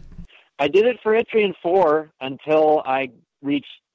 It was a palette swap of a foe that I'd fought earlier in the game. Only this one petrifies everybody with its breath. And of course, when everybody's petrified, boom, game over, you're dead. So a hmm. couple of encounters with that made me say, I'm done. It was it was your strange journey moment. We call that the strange journey moment. the, the moment where you just tell the game, you know what? Good job, game. You won. yeah, I I saw the credits. I beat the main game, so I fulfilled our site's criteria. I I definitely did what we needed to do to have a review. I did what I needed to do so we have a review of five. Now I just need to figure out how to make the stupid FTP work again so that I can actually upload it instead of throwing raw files at people that they have to edit. Um, yeah, that has been the major thing that I've played lately. I will need to be writing a retro review of Dragon's Crown pretty soon because I did finish that a month ago. I think it was a month. Jeez, how time flies. Did you play Dragon's Crown, Phil? I can't remember. Oh yeah, yeah, yep, yep. It's uh, pretty pretty cool. It's kind of like um, hmm, a side scroll beat 'em up meets RPG, like one of those like the old D and D co op game, you know, in the arcade that they re released Yep, later on yep. the PS3 or four. Yeah, it's good stuff. It, it, it's, it's pretty fun. It is one of those games that I really didn't actually play a whole lot of, but I played it for like two or three hours. Yeah, I finished it. Uh, whatever. When, when you beat it, you get to unlock uh, hard mode, and apparently, if you beat hard mode, then you get to unlock impo- insane mode. Oh yeah, I could kind of see it going down the Diablo the Diablo route where you kind of unlock the further difficulty levels, but you're supposed to be higher level or better armor or whatever have you. Yeah, I can see it doing that. I saw no need to actually continue that far, but I did enjoy getting through the main game, and it's it's gorgeous to look at. Um, let's see. Otherwise, What what system were you doing that game on? Vita. Oh yeah, gorgeous screen. Let's see. Well, stop that. I was. I think I was going to start playing Grandia using um, the Vita, and then Max sent me Etrian Five, so that got swept up. But I may just have to do that in the near future. Otherwise, I haven't been playing a whole lot lately, and we're already re- getting late into the night, at least for me. So I don't want to talk too much about movies, except to say that Blade Runner 2049 is a good movie. And of course, it isn't doing well because some foolish studio executives thought that something that wasn't a hit 35 years ago would be worthy of 150 million dollars plus however many millions went into the marketing, and they managed to, re- which was stupid. But it's, it's worth Jeez. seeing. Look, everybody knows Blade Runner was not a success in 1982. When it hit video, then people started to flock to it. and influenced a whole shockingly bunch of uh, anime makers. Yes, extremely influential. But did it sell tickets in its initial run? Apparently Not not. and the, the movie landscape of today is just not really set up for thoughtful science fiction. So this definitely is. Teenagers have to actually look at the screen all the time. They can't keep looking down at their phones and then look up. Oh, hey, look, something's blowing up, man. Oh, that's cool. Let me, let me go back to texting. No, you actually have to pay attention. Do I'm do people sorry. do that in theaters? I haven't been to one in like forever. I- Did they do the that? Last, not the last time I checked, but It's so wrong. I do, but I attempt to actually watch the film, yeah, Yes, I, I don't go to to watch other people. Just- watch other people. Well, no, I wouldn't at either. But when they have their bright cell phone turned on in a dark theater, sometimes it will be distracting depending on the angle you're at.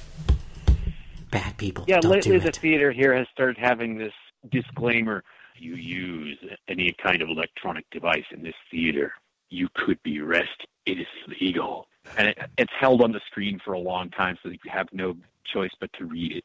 It I don't know how much uh, success it's going to have, though, because after all, most most of the money is made outside the United States now, and lots of internet intellectual property rights just aren't very strong outside the United States.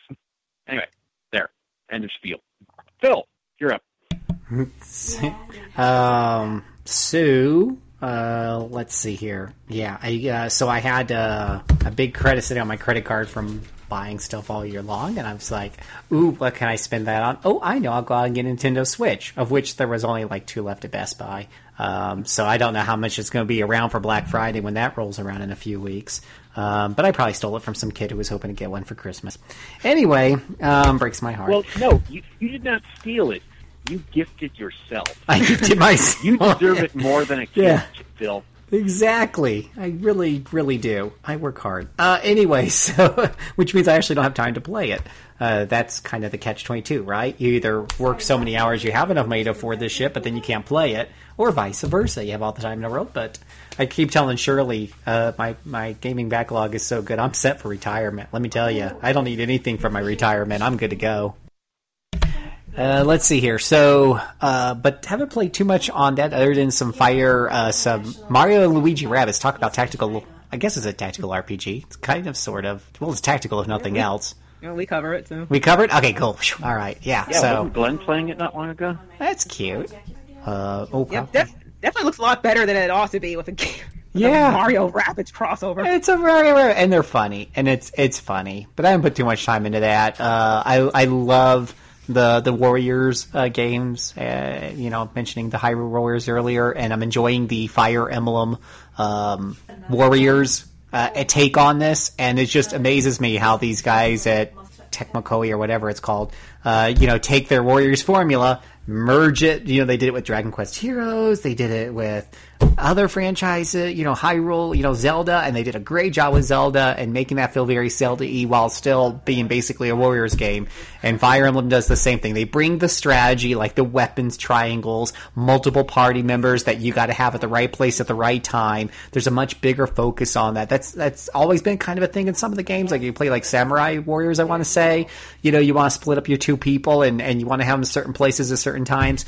But here you've got four or five or whatever it is. You got more party members, and with the weapons triangles, you got to pay attention to those. So don't send your Pegasus off into the field of archers. She will die very quickly. Um, and if you want to put it on hard mode, there is a hard mode. Uh, they don't die permanently, but it apparently it cost a bunch to resurrect them if you got it on the whatever classic mode or whatever. So that's pretty funny. Um, but it is cool seeing. the- I mean, they they yeah, and like the, Zelda pulled from a bunch of characters from all the different games.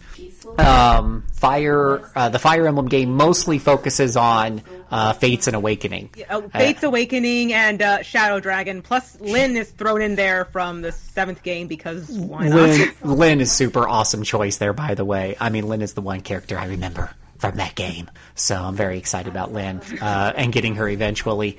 But no, that that was just really great, great decision making on their part. Because I mean, I saw Owain join the party. I'm like, yay! Rabbit hand of death, here it comes. Sword, sword hand is itching. Sword. hand. Yeah. Um, but uh, I'm still also playing. Uh, boy, Dragon Quest Seven is so beefy. Holy she's balls! Uh, it's just beefy. I know. Holy cow! I, I'm like, now what am I? Two dozen hours in, and I still feel like I haven't got to the through the beginning yet. I'm like, I still haven't unlocked the classes yet. When is that a thing, Mike? Uh, I can tell you, Phil, but you will need to know that a moment of extreme disappointment will come right before it. You will seem to unlock the classes, and then the game will play a very nasty trick on you, and you have to go through a dungeon and in order to really unlock the classes. Uh, Mm, you will know when you hit it, though. You, Bait- you will come to a part bait where and people will be switch. talking. Oh man, I I I want to be a barbarian, or I want to be a lumberjack, or whatever the heck. I don't remember in the classes right now. You will get there. You will uh, talk to some guy who is going to change your classes, and then the game will pull the old switcheroo on you. And then uh, go through a dungeon in order to really unlock the classes. Uh, yeah, yeah. Well, the, the, the you know definitely the the building where everyone's talking about switching their classes. That's definitely Dragon Quest. Like all trades Albi, it's like, yeah, I can't wait to become an acrobat. You know, so Yep. that's that's that's definitely Dragon Quest. So, but yeah, no, I want to. I get. I, I you know, I'm I'm still getting through it though, and I still like it. I just, uh, I will, I, will, uh, I will definitely get through it. It's just gonna, Let's it's just see, so slow Um, or Ruff? beefy. Beefy's a better word for it. Yeah, yeah. Oh, yeah, yeah. I got. Ru- Oh, yeah, yeah, yeah. Yeah, he's funny. He's cute. Yeah, yeah. I got him. Okay, well, it won't be long then. It's just, it's, It's just, long after you get him that you start getting into that part of it. Yeah. The game's definitely massive. I mean, you're just going around finding fragments that unlock islands in the past, and then you do those, and then it unlocks islands in the present, and you gotta go explore those to find more fragments, and it's just, it's just, it's just, it's just huge. And again, I feel like I've explored so much, and I haven't even gotten to the classes yet. You know, so I just. true. I just it's it's insane the amount of content in this game. Um, so, uh, but it, it's definitely one of those games I like to play while I'm like watching TV or listening to a podcast or something, because it is a little bit of a slow a, a slow burn, and especially in like the dungeons and the stuff, the turn-based combat. But it, it's it's still faster than the original Dragon Quest Seven. just gonna just gonna put that out there. So, Oh, yes, it is.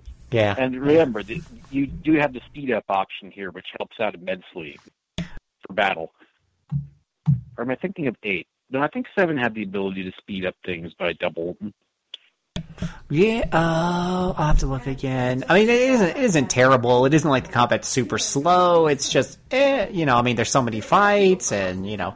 Anyways, and then playing Disgaea D2. And then I made the mistake of playing Disgaea 5 on the Switch. Because, because Disgaea 5 just, I mean, Disgaea D2. So, no, no, we're going to talk about it during the show.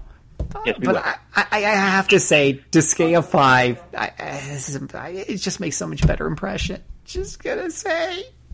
It's like night and day. So it's tough for me to go back to Disgaea D2. But I gotta do it. So, yay. Uh, let's. I can do it. I can do it. Pretties. Uh, anyways.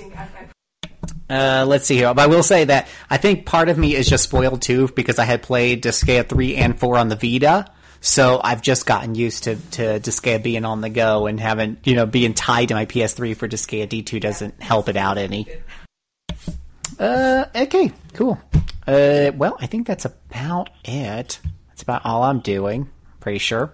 Too busy doing other stuff. Uh, uh head on over. We will. blah, blah, blah, blah. RPG Backtrack is a production of RPGamer.com, your source for news, reviews, and home to the best gaming community on the net. You'll want to head on over to our website where we have full blown reviews of the before mentioned, aforementioned, whatever it's called, Fire Emblem Warriors. We also got a review for Golf Story. Speaking of the Switch, we got God Wars, we got Battle Chase, we got all kinds of reviews. We got South Park, The to have Fractured a South Butthole. Park Fractured Yeah, it's it's totally a thing. Uh, is why the what how was that called? The Ilverd insurrection. Yep. Uh, and that looks very, very interesting. You'll want to definitely go and check that out. If you haven't heard from, if you haven't heard of that that game or that series before, that's okay. I haven't either, and I've been playing games for years. Uh, but go and check it, check it out. Uh, Adrian will help open up your eyes to a series you might have missed out on, and that you have an opportunity to play now that you did not have an opportunity to play in the past if you just stuck with American games. So, yay! Go and check that out.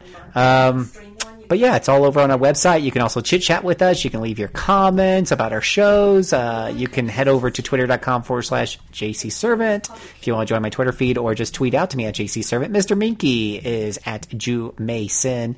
That's J U M E S Y N. And uh, Miss Strawberry Eggs. What are you again? Uh, berry eggs. Berry Eggs. At Berry Eggs. Yes. At Twitter. Yeah, if you want to hit her Berry, up on berry Twitter. eggs. Berry Berry Eggs. Uh, you know, or like I said, hit us up at RPGamer. Our email address is over there too. Um, but yeah, we'd love to hear from you.